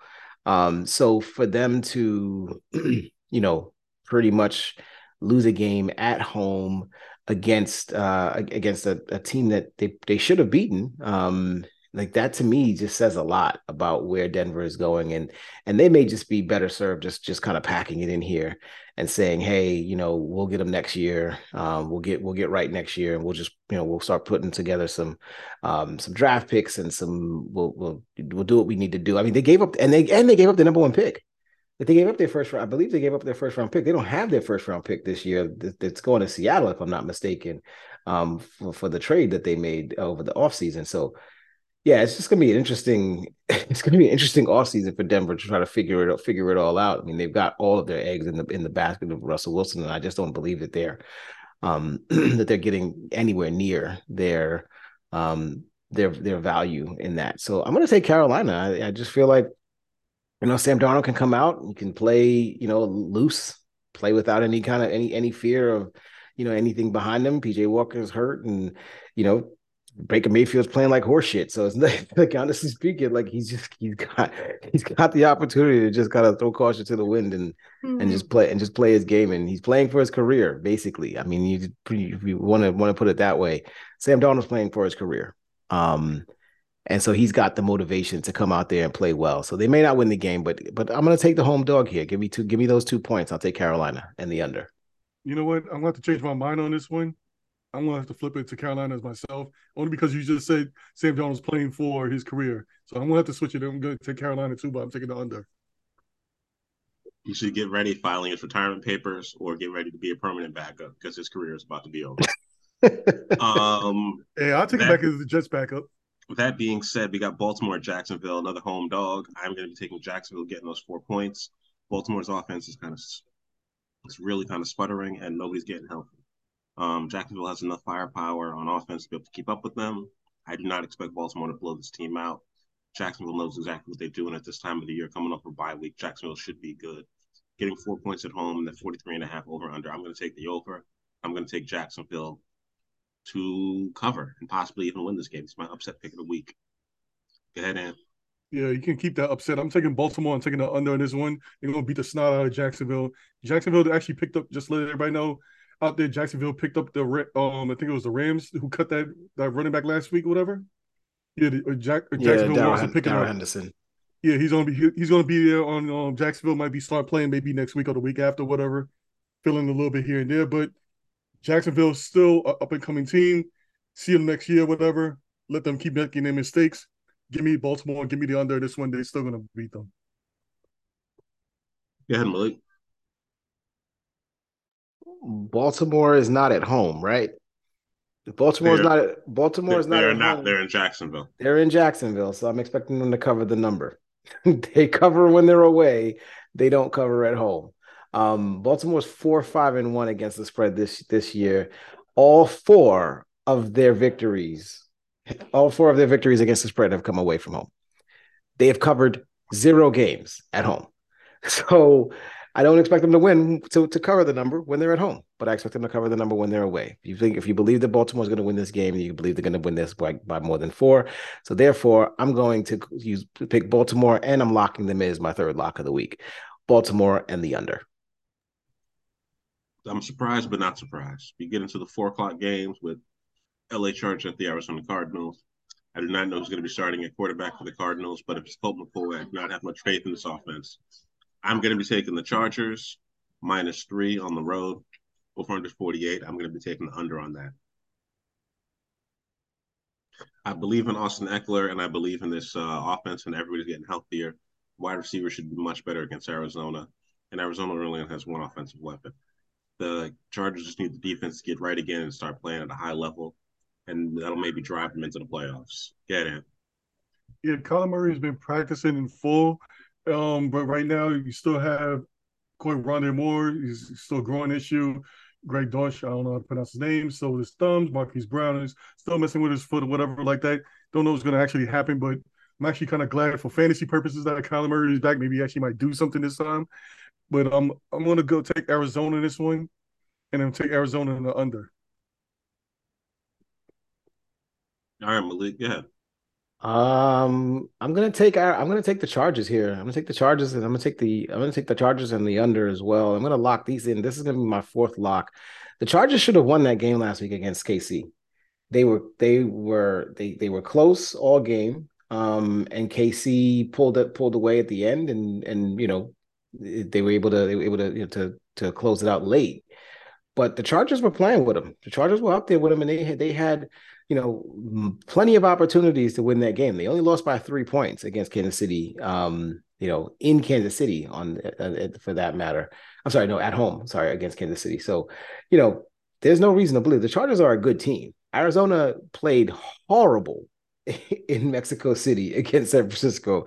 There's no reason for me to believe that unless and even even if Kyler Murray is able to go, you know, the number of injuries, the number of banged up guys on that team um, right now on that on that on the offensive side of the ball, I just don't see them being able to score with the Chargers. And the Chargers are healthier. Keenan Allen's back. Mike Williams is Mike Williams is back, even though he got a little dinged up um, uh, during the course of the, the course of the game. He came back and played. Austin Ekeler, as you mentioned, Ace is, is playing and they got a guy in um, Josh Palmer who has who has definitely established himself as a deep threat um, for Justin Herbert um, on that offense. So I think I think the Chargers are going to roll here, and uh, I think this number is is relatively low, um, given give, even though that's even though given that they're on the road or whatever. Um, but I don't see no reason why the Chargers can't get up over 30 points in this game. So I'm going to take Chargers and I'm going to take the under, um, the under, the, the under the play, assuming that Kyle, uh, Kyler Murray's not going to play. If he does play, I would, I would tag the over there. Uh, I think both teams can get easily over into the into the mid to high 20s against one another. But the Chargers are um, a much better offensive, much more potent, much better offensive team, and they should win this game outright. So I'm going to take the Chargers as my fourth lock of the week. Um, the only thing I will, the last thing I'll say is, is you know, what's up with you? What's up with you? What's up with Khalil Mack? He Khalil Mack, Khalil Mack just seems like double team every week, but he is just off it. I don't know. It seems like a not, trade that the Bears made, honestly. Yeah, he's just not himself right now. It's it's it seems to just be really, you know, it's it's infecting him. Um, and, and he's he's being effective on this in, in this game. He's not being effective at all. Um, I think what does he have? How many sacks does he have this, this so far? Four or five? I want to say five. Five or six sacks this but year. Bosa is, Bosa is hurt opposite him, so I think that may be affecting it. Yeah, so maybe he's seeing double teams. I just don't. He's just not. He's just not having the impact that you would expect, you know, from from him um, over the course of the season. So, uh, love, yeah, seven love sacks actually. Yeah, he's at seven sacks, but they seem to be quiet. They don't seem to be like you know a, a lot. He's not you know bringing a lot of uh, uh, he's not bringing a lot of disruption. Um, you know, he's not being mentioned week to week as being you know just kind of taking over games or anything like that. Um, and he did next to nothing against Kansas City last week. So, you know, just curious to see what happens there. But I still think the Chargers, the Chargers win this win this game pretty handily and, and win it win it going away. So Chargers and uh, my fourth lock of the week. All right. Next up, we got the Las Vegas Raiders at the Seattle Seahawks. I'm taking the Seahawks, giving four and a, giving three and a half on the road, and I'm going to take the over. I expect them to blow out the Raiders. Um, and now that you mentioned Khalil Mack, three of his seven sacks came against the uh, Raiders in in Vegas. They're the worst team in the AFC West, even though their record does not reflect it. Um, the Denver Broncos may actually have a worse record, but the Raiders are playing worse, and that's because of the coach, and he's not matching up with what the players want to do. They have a really good wide receiver, they have a really good running back, but he's not utilizing them to the best of his ability, Josh McDaniels. Um, I don't know what it is. I guess it's all the fact that all of Belichick's assistants, whenever they go to go become head coaches, it just doesn't work out. Because he can no longer cheat and take other people's practices. He cannot win. He's going to get out coached again in this one by Pete Carroll. So this is going to be my fourth lock of the week. Give me Seattle for the win at home by at least a touchdown, I would say. I would bet this all the way up to five and a half, even if that line moves. And I'm going to take the over at 47 and a half. Go ahead, Ed. Yeah, give me Seattle as well. Um, you got quite so many factors against this. You got Pete Carroll versus Josh McDaniels. Pete Carroll is a, is a better factor. You got better team and, and more, um, more, more come together. A team that can come together under Geno Smith. They they definitely know what they're going to do, and um, you basically have a bad combination of all these coming together, and you have the Raiders basically having back to back road games. You have Seattle coming off a bye. It's it's too many factors in this. Quite Josh McDaniels doesn't know what he's really what he's doing outside of New England, so put him put him back in New England. Maybe he might actually make something of himself. But anyway, give me Seattle and give me Seattle um, over in this one. All right, Malik. I love that Josh McDaniels might make something of himself. Like he's a head coach in the NFL. I think he's I think he's pretty successful in life so far. yeah, but this is the second time he's he's a head coach. He's gonna get re, he's gonna get demoted back again. Uh no, that's just it's just funny that you said it that way. Um yeah, I think we're we're locked we're, we're rolling with Seattle too. I'm not locking them in, but I think Seattle wins this game pretty handily. Um look, give credit give credit for give credit to the Vegas to the Raiders for winning that game against uh against Denver. I don't think I think I I know I picked Denver to beat them last week um on you know while they were on the road. Um Davante Adams played. He was questionable going into the game last week. He played, he started and he played extremely well. Um, and so as long as the the the Derek Carr Davante Adams connection is still a solid one, expect the Raiders to be able to score some points. Um, but Seattle's back at home. The 12s are in the 12s are in town. They're off of that bye situation against against Tampa Bay. I expect them to get back onto the winning the winning road. And so as a result of the fact that this line is only three and a half points, I expect Seattle to be able to cover this pretty handily. So I'm going to take Seattle in the over. Um, I'm not going to lock this in as my fifth lock of the week. This is the game I want to I want to I want to uh, tap into there. But yeah, this is uh, this I feel pretty confident about this one. Seattle in the over. All right. Next up, we have the LA Rams, the Kansas City Chiefs. The Rams are having the worst Super Bowl hangover of any team I feel in history. They're getting 15 and a half points on the road. The last time I saw a team cover this was the 2007 Patriots. And as good as Kansas City is, I don't think they're going to try that hard against a bad Rams team, which is why I think the Rams are going to sneak up on them. Give me the Rams getting 15 and a half. It's just hard to go the other way. Kelce is amazing. The wide receivers are kind of down. They're not really throwing the ball out to them. Kadarius Toney didn't have an impact in that last game they won against the Chargers on the road. The over under is 43 and a half. I expect this to go over.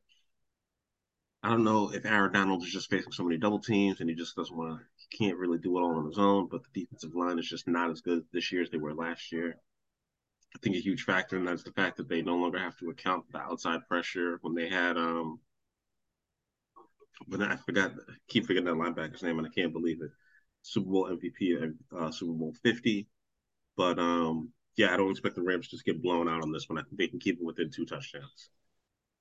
As bad as they've been all year, I don't expect them to keep getting crushed. And emotionally, you know, an NFL team can win any given week, and I don't expect the Chiefs to be able to just keep banging through teams as as as like beat everybody by 20 plus points. They got by last week and they may get by again this week, but I don't expect it to be an easy one for them. Yeah. Um, I just want to ask this question before I go ahead. Have any of you ever who ever heard of a player named Bryce Perkins? Yeah, Yeah, he he's a- for he's a- Virginia. hmm He's a quarterback. He's the third string guy uh, on the Rams. Yeah, see, y'all might know him, but you know, normal people doesn't know who he is. But guess what? He's starting this week. So on that note, you know, give me Casey and give me the over in that one, just on that alone. Yeah, Malik.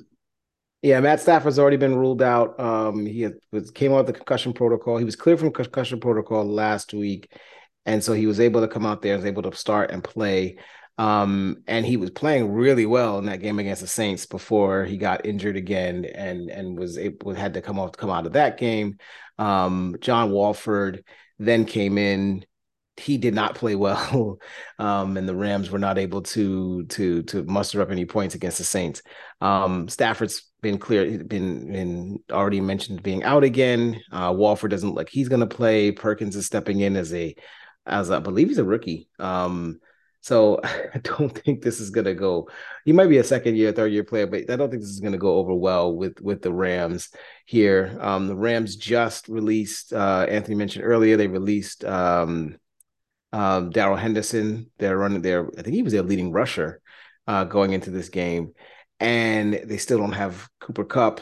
Allen Robinson has not played to to the to his highest his highest level. Van Jefferson is being counted on to be more than a deep threat that he the deep threat that he was.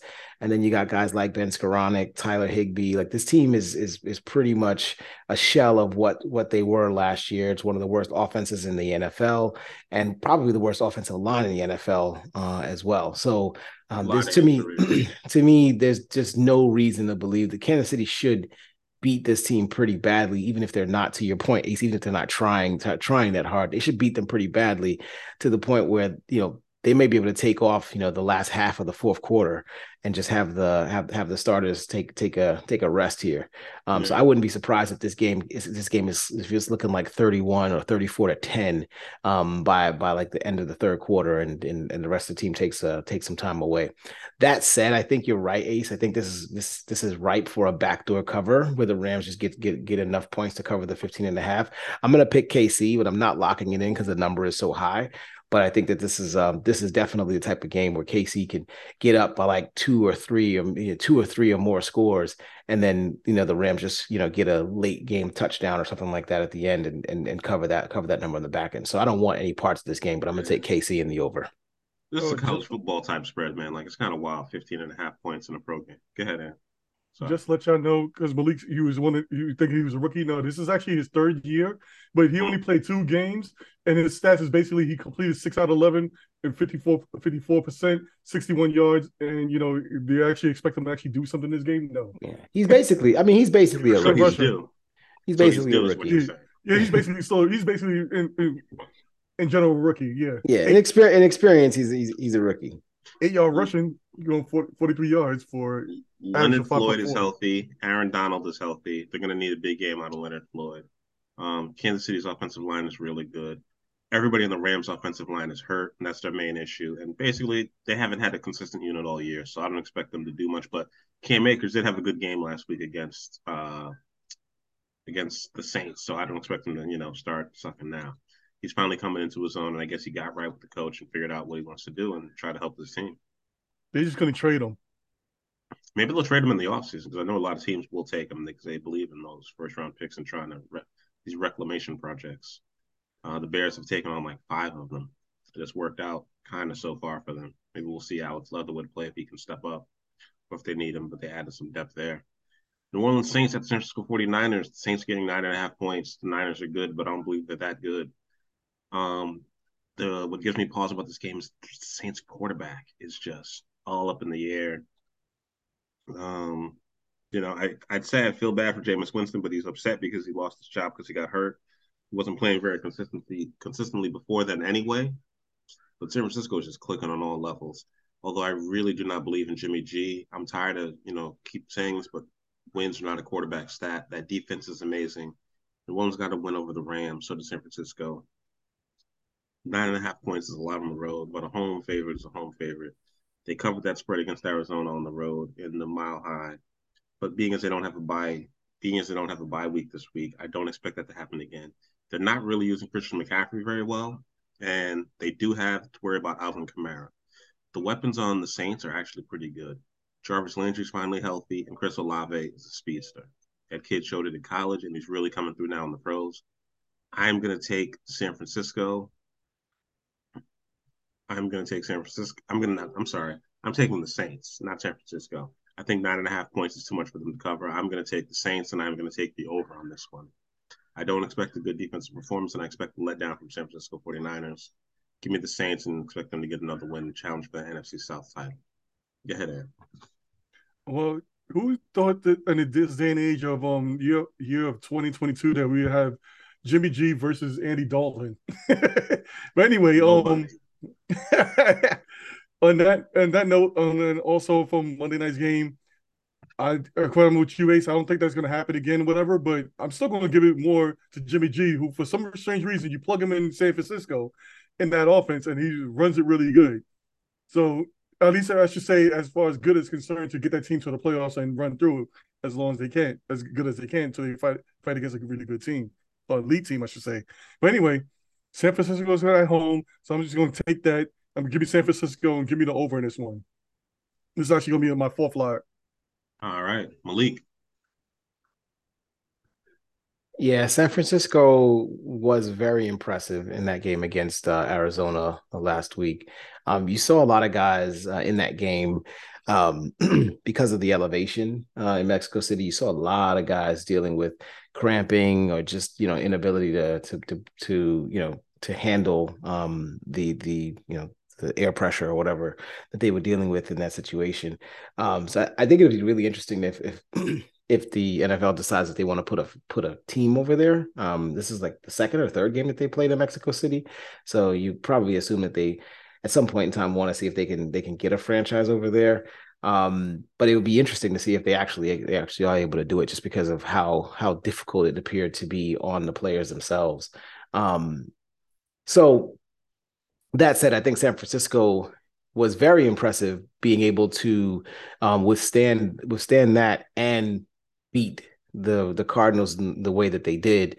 Um, I'd be interested to see if this if if this game gets to 10, I think this game gets gets you know gets easily above the number um the 43 I think San Francisco's got plenty of weapons. They scored 38 points against uh against Arizona last week. They've got plenty of weapons. They can get this number, you know, pretty high if they if they needed to. So I'm gonna I think that over is the best play here. I'm gonna take San Francisco to cover to cover the nine and a half. I don't feel really great about it. I think that New Orleans can score, um, can score with just about anybody um, with just about anybody in the league. But San Francisco's got a really good defense. I'm going to take San Francisco to cover the number and San Francisco to win the game outright. But I don't feel good about it. So I'm not going to lock it in. Um, but yeah, San Francisco should be pretty good. They should be able to cover to cover this number against against the Saints.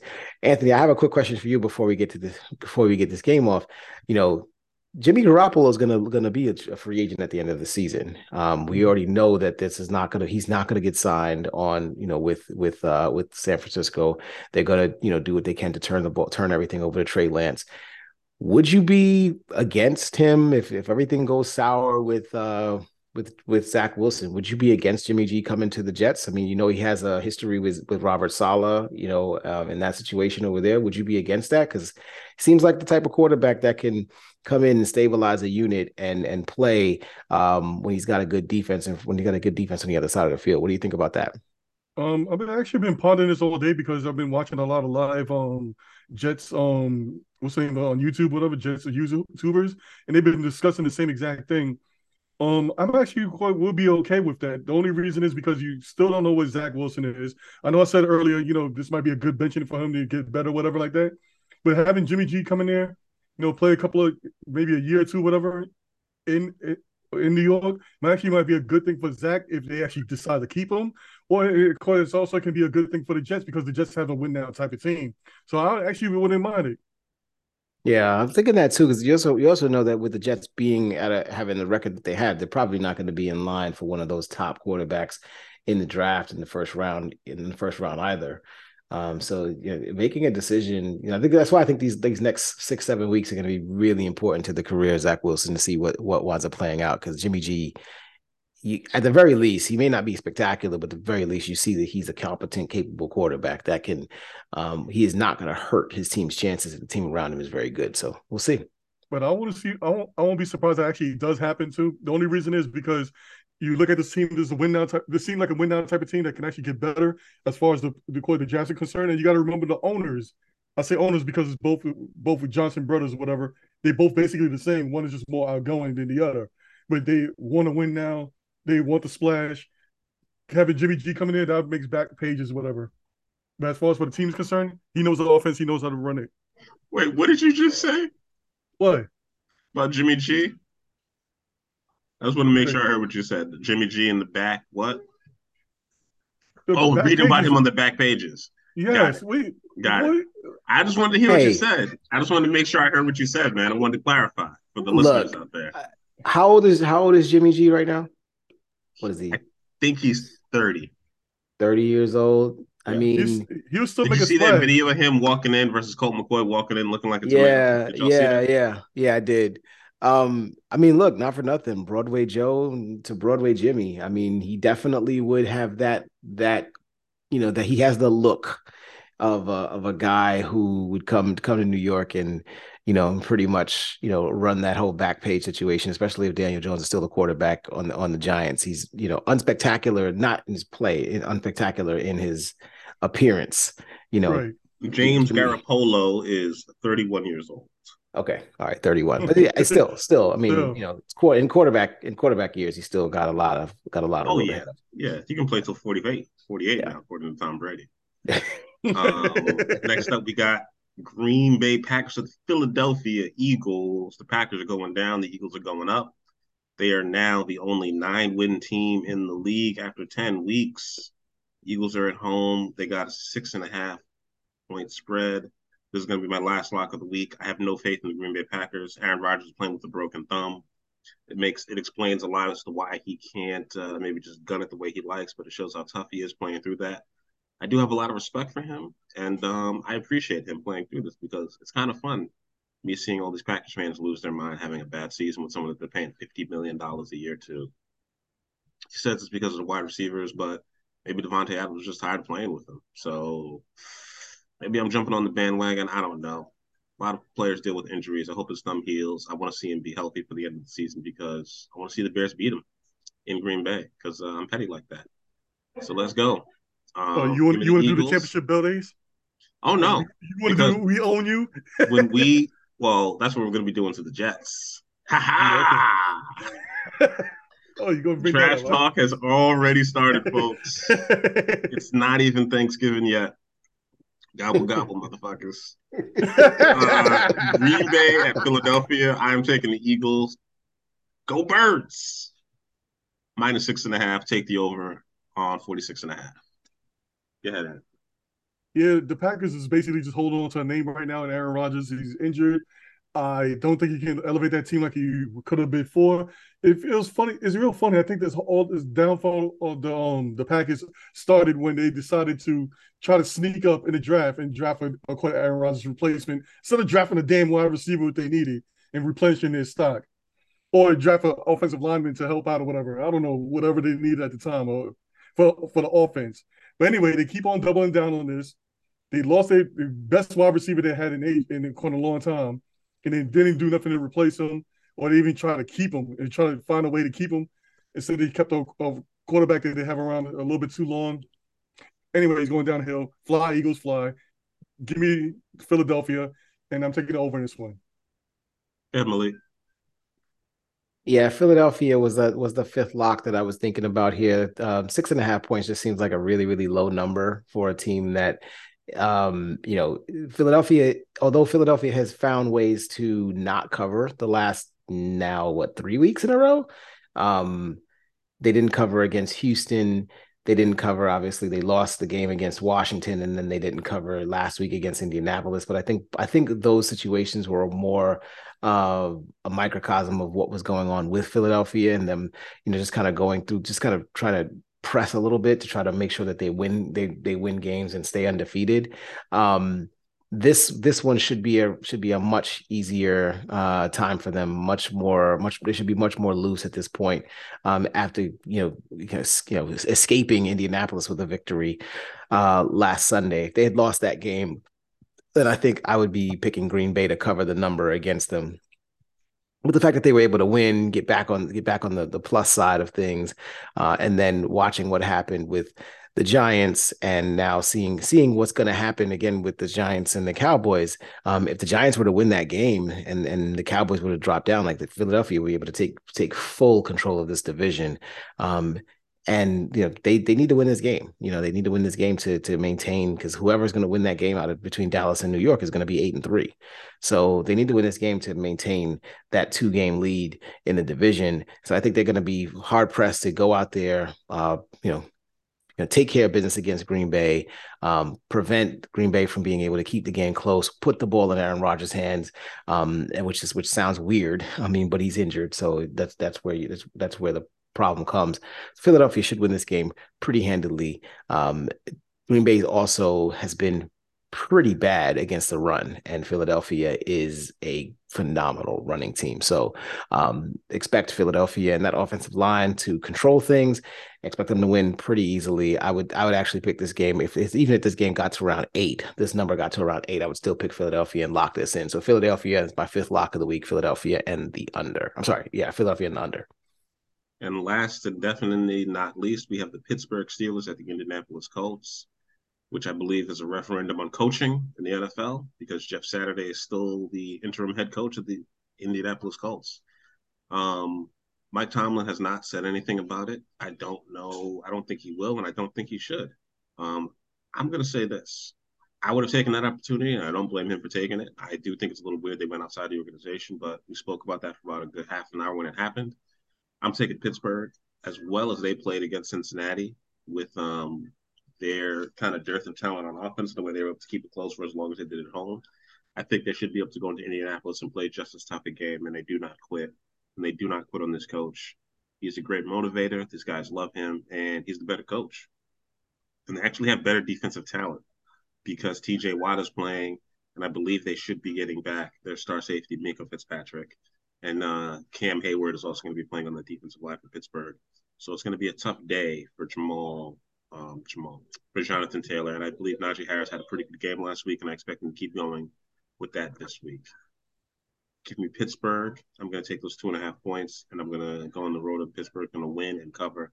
And I'm going to take the under on that. It's going to be a very, very close game. Um, Indianapolis does not have a chance at trying to outscore anybody, not even Pittsburgh. They did get over on Kansas City earlier, but Matt Ryan is a statue, and I expect a couple of sacks and a couple of picks out of him. Give me the Steelers. Let's go. And okay, so if you would have forgot to bring it up, I would definitely bring this up. Um, but anyway, I was gonna say this before I quite go on my little rant here. Um, this is gonna be my last lock of the week. Um, let me see, we have Karl Dunbar here, 16 years of experience, defensive line coach. Grady Brown, one year experience, secondary coach.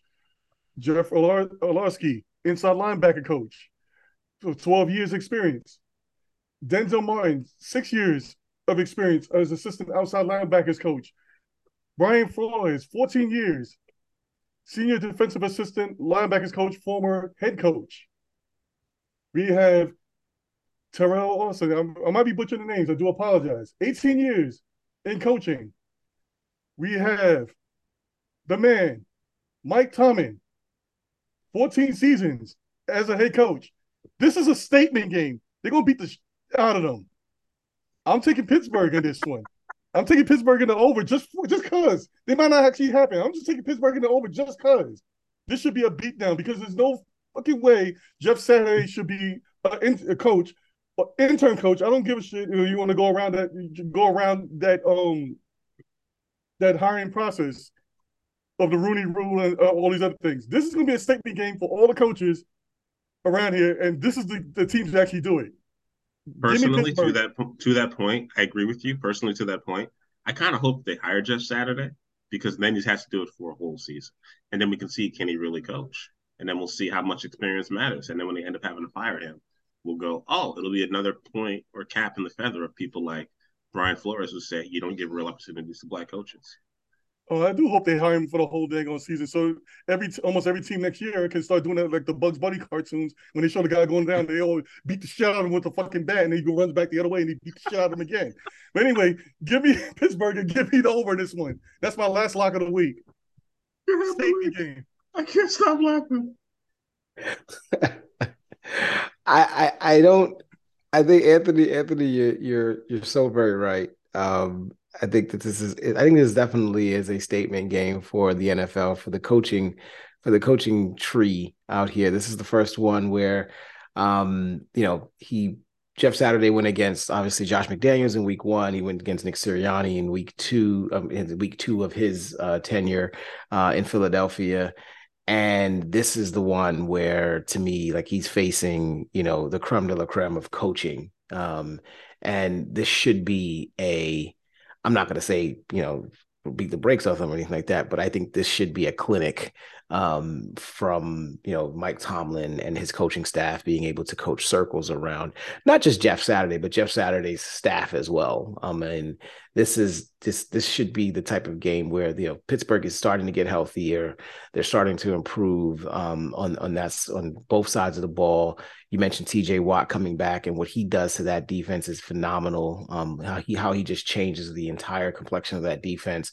Uh, Minkah Fitzpatrick coming back is going to change the change the way that they play, change the way that they play on the on the, the, secondary as well. So there's no reason for me to believe that you know Philadelphia that Pittsburgh should be you know should lose this game. Um, they're still playing for the opportunity to to to give Mike Tomlin a a to, to, have Mike Tomlin not have a losing record. Like they're still playing for that. Like they, they've got what seven losses right now, if I'm not mistaken. Is if they can if they can hold off and just win the win out the rest of their games, um, you know, they can they can prevent Mike Tomlin from getting another another um getting a uh what do you call it? A, what you call it? Uh, losing season. losing season, you know. So they can they can do it. They can do it. Um surprisingly enough, as bad as they played kind of in the middle part of the season. So I'm going to take Pitt. Um, I want, I'll, I'll, give those two and a half points. I'm going to take Pitt as well with sweeping that one. I don't have a lock, so I'm not going to lock this one in, but I, I feel pretty confident that Pitt's going to win this game um, and, and, and win it, win it pretty handily going away. Love to see what Kenny Pickett's going to do um, on Monday night. Um, it's going to be an interesting Monday night football. Uh, this is a, this is an interesting Monday night football matchup that I don't expect. I don't think anybody expected to to to you know to the be Manning, what it is. The Manning cast is back for this, right? I believe so. Yeah, I believe they're going to be back for this one. So it's going to be. I'm, I'm, tuning in for that. Shit. Yeah, it's going to be interesting. I'd love to see what how, how Peyton questions every every decision that Jeff Saturday makes. oh the thing is also too is that I'm not even going. I'm. It's this thing's actually more than just black coaches, or whatever. This is coaches, period. Because you, you, can't have somebody just coming off the, the, the couch and say, "Oh, I want to coach." I don't give a shit if you, if you was a high school coach. Any one of us can be a fucking high school coach.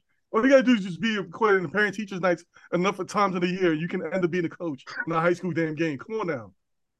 Not in Georgia bullshit. though. Apparently in Georgia, it's a very highly sought after position because it's football state. Man, he got it because he's Jeff fucking Saturday, just like how you got this damn thing. Come on, we all know that shit. We all know it. They wanted to raise money, and it was a private school. And yes, the school it was it was a mid level high school coaching job. Yeah, so he donated some dang on money. He might have, actually have his name on the damn stadium or something like that, for all we know. But anyway, this is for coaching. Period. This is not just, just beyond race. This is for coaching. Period. There's no. Well, they're still suing. There, I mean, you know, Brian Flores is the you know defensive assistant on the other team, and they are still suing the NFL for this. So I'm just saying shoot, if I was a if I was even white coaches, I would jump into this damn lawsuit because of this dumbass shit. Come on, you saw Bill Cowher and um your old buddy Rex Ryan lose his mind on national television talking about. Hell yeah, they were experiencing shit. They, they even got a chance in this. shit Come on now. They got on their high horses, so I'm just saying, like, I get it. I'm gonna take the money. Like, I'm not. I, am gonna be an adult. I'm, I'm, gonna be an adult about this. I'm like, I get it. Get why you took the job or you took the opportunity to take the money. Like, you'll never get this thing again. So, like, let me just jump to the head of the line and go ahead and do it. If they told me I could host Saturday Night Live tomorrow, this weekend, I would show up with no jokes. I'd be like, "Let's go! I'm getting on this, and I'm gonna see what I'm gonna see what I can make happen, baby." If like, I'm an assistant on the Indianapolis coach, I'll be pissed. Yeah. Um, that being said, Ed, you can go into your shout out since you're already on a roll.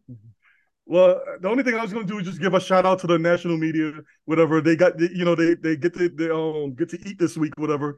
Because for some strange reason, a whole lot of them coming out the woodwork. All of a sudden, I've seen stuff from Jim Rome and all these other things. Stephen A. Smith, rest of these mother is out of here. Even the bro- uh, brothers for another, another uh, brothers and brothers, whatever those guys' name is. Uh, for some reason, my YouTube uh, looks, I lost them, even though I was following them. But now something magically popped up when they started talking about Zach Wilson. But anyway, they got to eat this week. Shout outs to them. You know, I'm not even going to do any curses, whatever. I'm not even going to do it like I did last week. Shout outs to them. I'm going to keep it, keep it, keep it real, keep it positive, whatever. Happy Thanksgiving, everybody. All right, folks. I'm going to go next. Happy Thanksgiving off top. Happy Thanksgiving week. Um, Thanksgiving is the best holiday out there. I don't know why everybody's already trying to start play Christmas music. Y'all need to back up off that. Respect Thanksgiving. Respect it.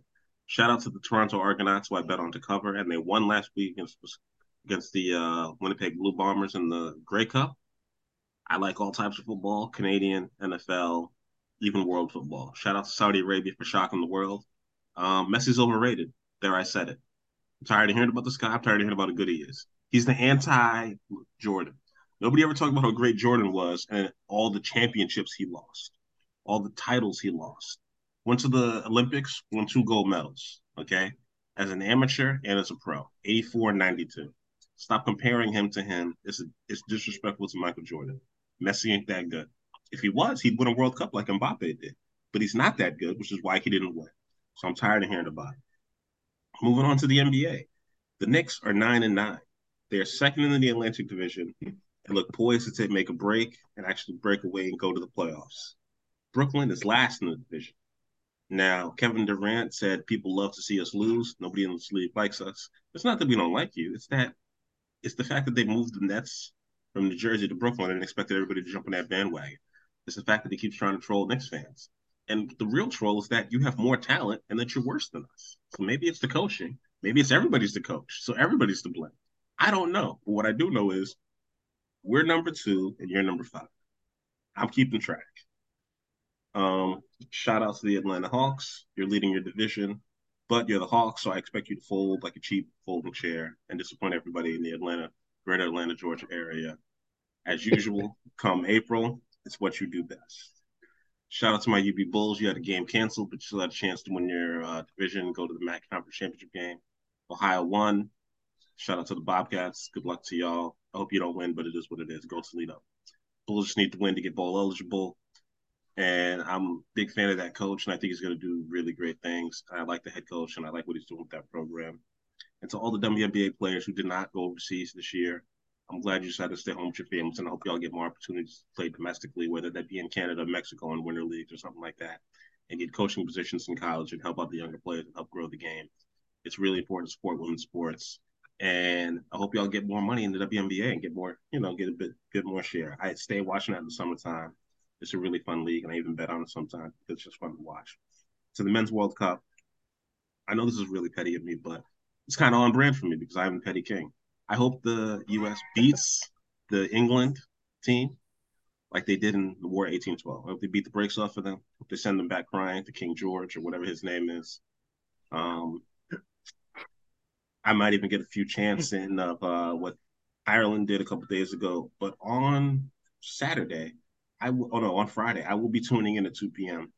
Not to see England win, but to see the U.S. beat them into submission. I don't care if you get five. I don't care if every single person on that team gets a yellow card as long as we win. Timothy Weah, I need you to get a hat trick, bro. I need you to shut them down, okay? And I hope y'all come in with your faces painted in goddamn rainbows, because who cares what Qatar thinks? We're the Americans. We got the money. We do what we want. American Outlaws. Let's fucking go. well, I mean, like, dude, following that up, that's crazy. Um, so I'll stay, I'll stay towards the World Cup with with with UAs. Shout out to just overall, like this, I mean, this this if you're watching these matches, man, it's it's to me it's really exciting, regardless of the who you root for. I've I've obviously watched the U.S. game.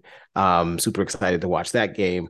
I watched the Argentina Saudi Arabia game. That was despite you know it, it being the the upset, not just the the fact that it was upset. It was an incredible game to watch. Like there were so many shots on goal. The Saudi Arabian goalie was just making making save after save. It was incredible to watch that game. Um, and then today, uh, if you, anybody got a chance to watch it, Spain beat Costa Rica seven nothing. Like I've never seen, like I've literally never seen seven a seven nothing game in the World Cup. like period. Germany beat Argentina in the semifinals. Yeah, I, I it was just it was incredible Sorry, Brazil, to maybe. watch it it was incredible to watch. I mean, Spain, it was their, I think it's their biggest victory in World Cup history um, for Spain. Um, but just watching this match, these these matches has been has been absolutely incredible. And I hope you get a chance to watch at least some of it. It's, it's really exciting. I love I love watching World Cup soccer. Um, and so yeah, had a, had a good time watching that. And in Japan beating Germany um, earlier today. Uh, again, something that wasn't expected. Germany, you know, typically is is pretty good in these pretty good in these World Cups, and uh, they they they pretty much win their win their um their group. And uh, the fact that they lost, you know, a lot of teams that are looking at the situ looking at their situations and not without very very much uh, with, without much clarity in regards to what's going to happen coming out of their group. So we'll see what happens. These next few the next few days are going to be very interesting. Um, Shout out to the LA Rams. Um, who would have thought that after the LA Rams won the Super Bowl last year, that the pick that they are giving to the Detroit Lions next year is actually better than the Detroit Lions pick? Uh, right now, that Rams pick is the number five pick in the draft, and the Lions would be picked tenth if the season ended today. It's amazing. It's incredible that um, that that's where we are. Um, but the Rams, you know, you, you, you sold on what you needed to sell on. You sold on the fact that you were gonna, you know, win a Super Bowl, and you won a Super Bowl, and nobody can take that away from you. Um, but the fact what you're going through right now is indicative as, as to why uh, teams don't like to give up that many first round picks to uh, to to acquire anybody, you know, let, let alone a quarterback. But you won the Super Bowl, so hey, you know, you take you take it, right? Um, it's it's incredible. When I saw that when I saw the draft uh, position uh, earlier this week, I was shocked. Like Detroit has two first round, two two picks in the top ten right now, um, which would just be, be crazy. And if we continue to win, like that's just going to get even better for us. Um, oh, let Detroit be like the Jets and, and actually get the, the, the franchise quarterback, not the Jets way. But I'm talking about this year, this year in the draft, how the Jets did. Please let the Detroit get their franchise quarterback with the um, Rams pick. That'd be so fucking it, awesome. Speaking of franchise quarterback, shout out to Hendon Hooker, his ACL man. I feel yes. bad for you. Six yeah, year yeah, player yeah. in college football yeah, hopefully he's able to um to he obviously hopefully he's, hopefully he's able to get drafted. Um and you know he's he's likely not going to be able to participate in any of the um any of the the, the you know skills things and, and and all that stuff and hopefully he's done enough in in college where he can get an opportunity to get drafted maybe make a practice squad and then you know and and rehab and get himself back because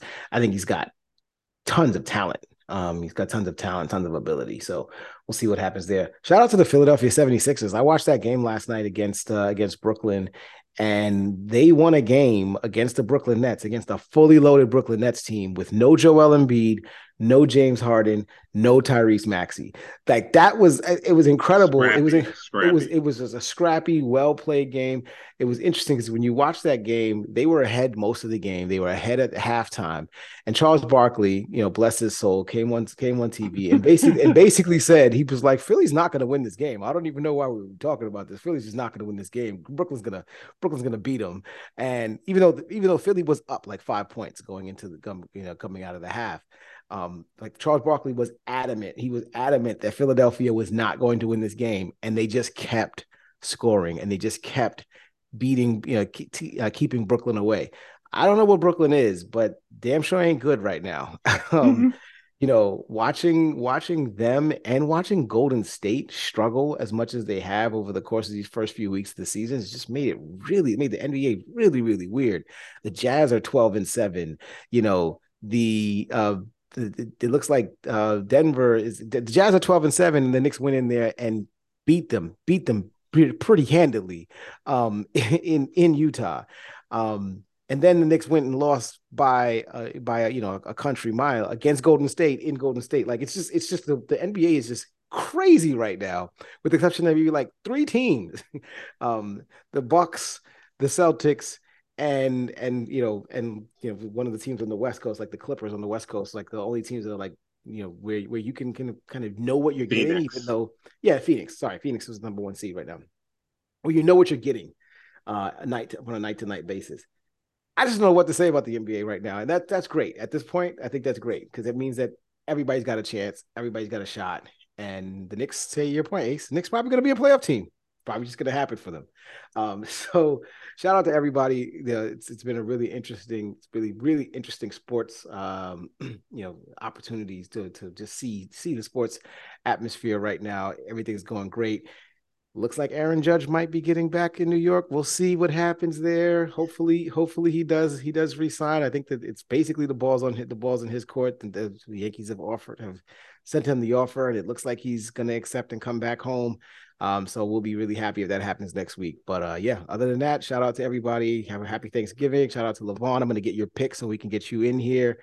Um, hopefully you're able to join us next week. Have a happy, happy holiday, everybody, and enjoy enjoy the food, enjoy the family, enjoy the festivities, and enjoy the football. Of course, enjoy the football. And I'm out. We out. They're down. Yep. See you next week on 10 pounds heavier.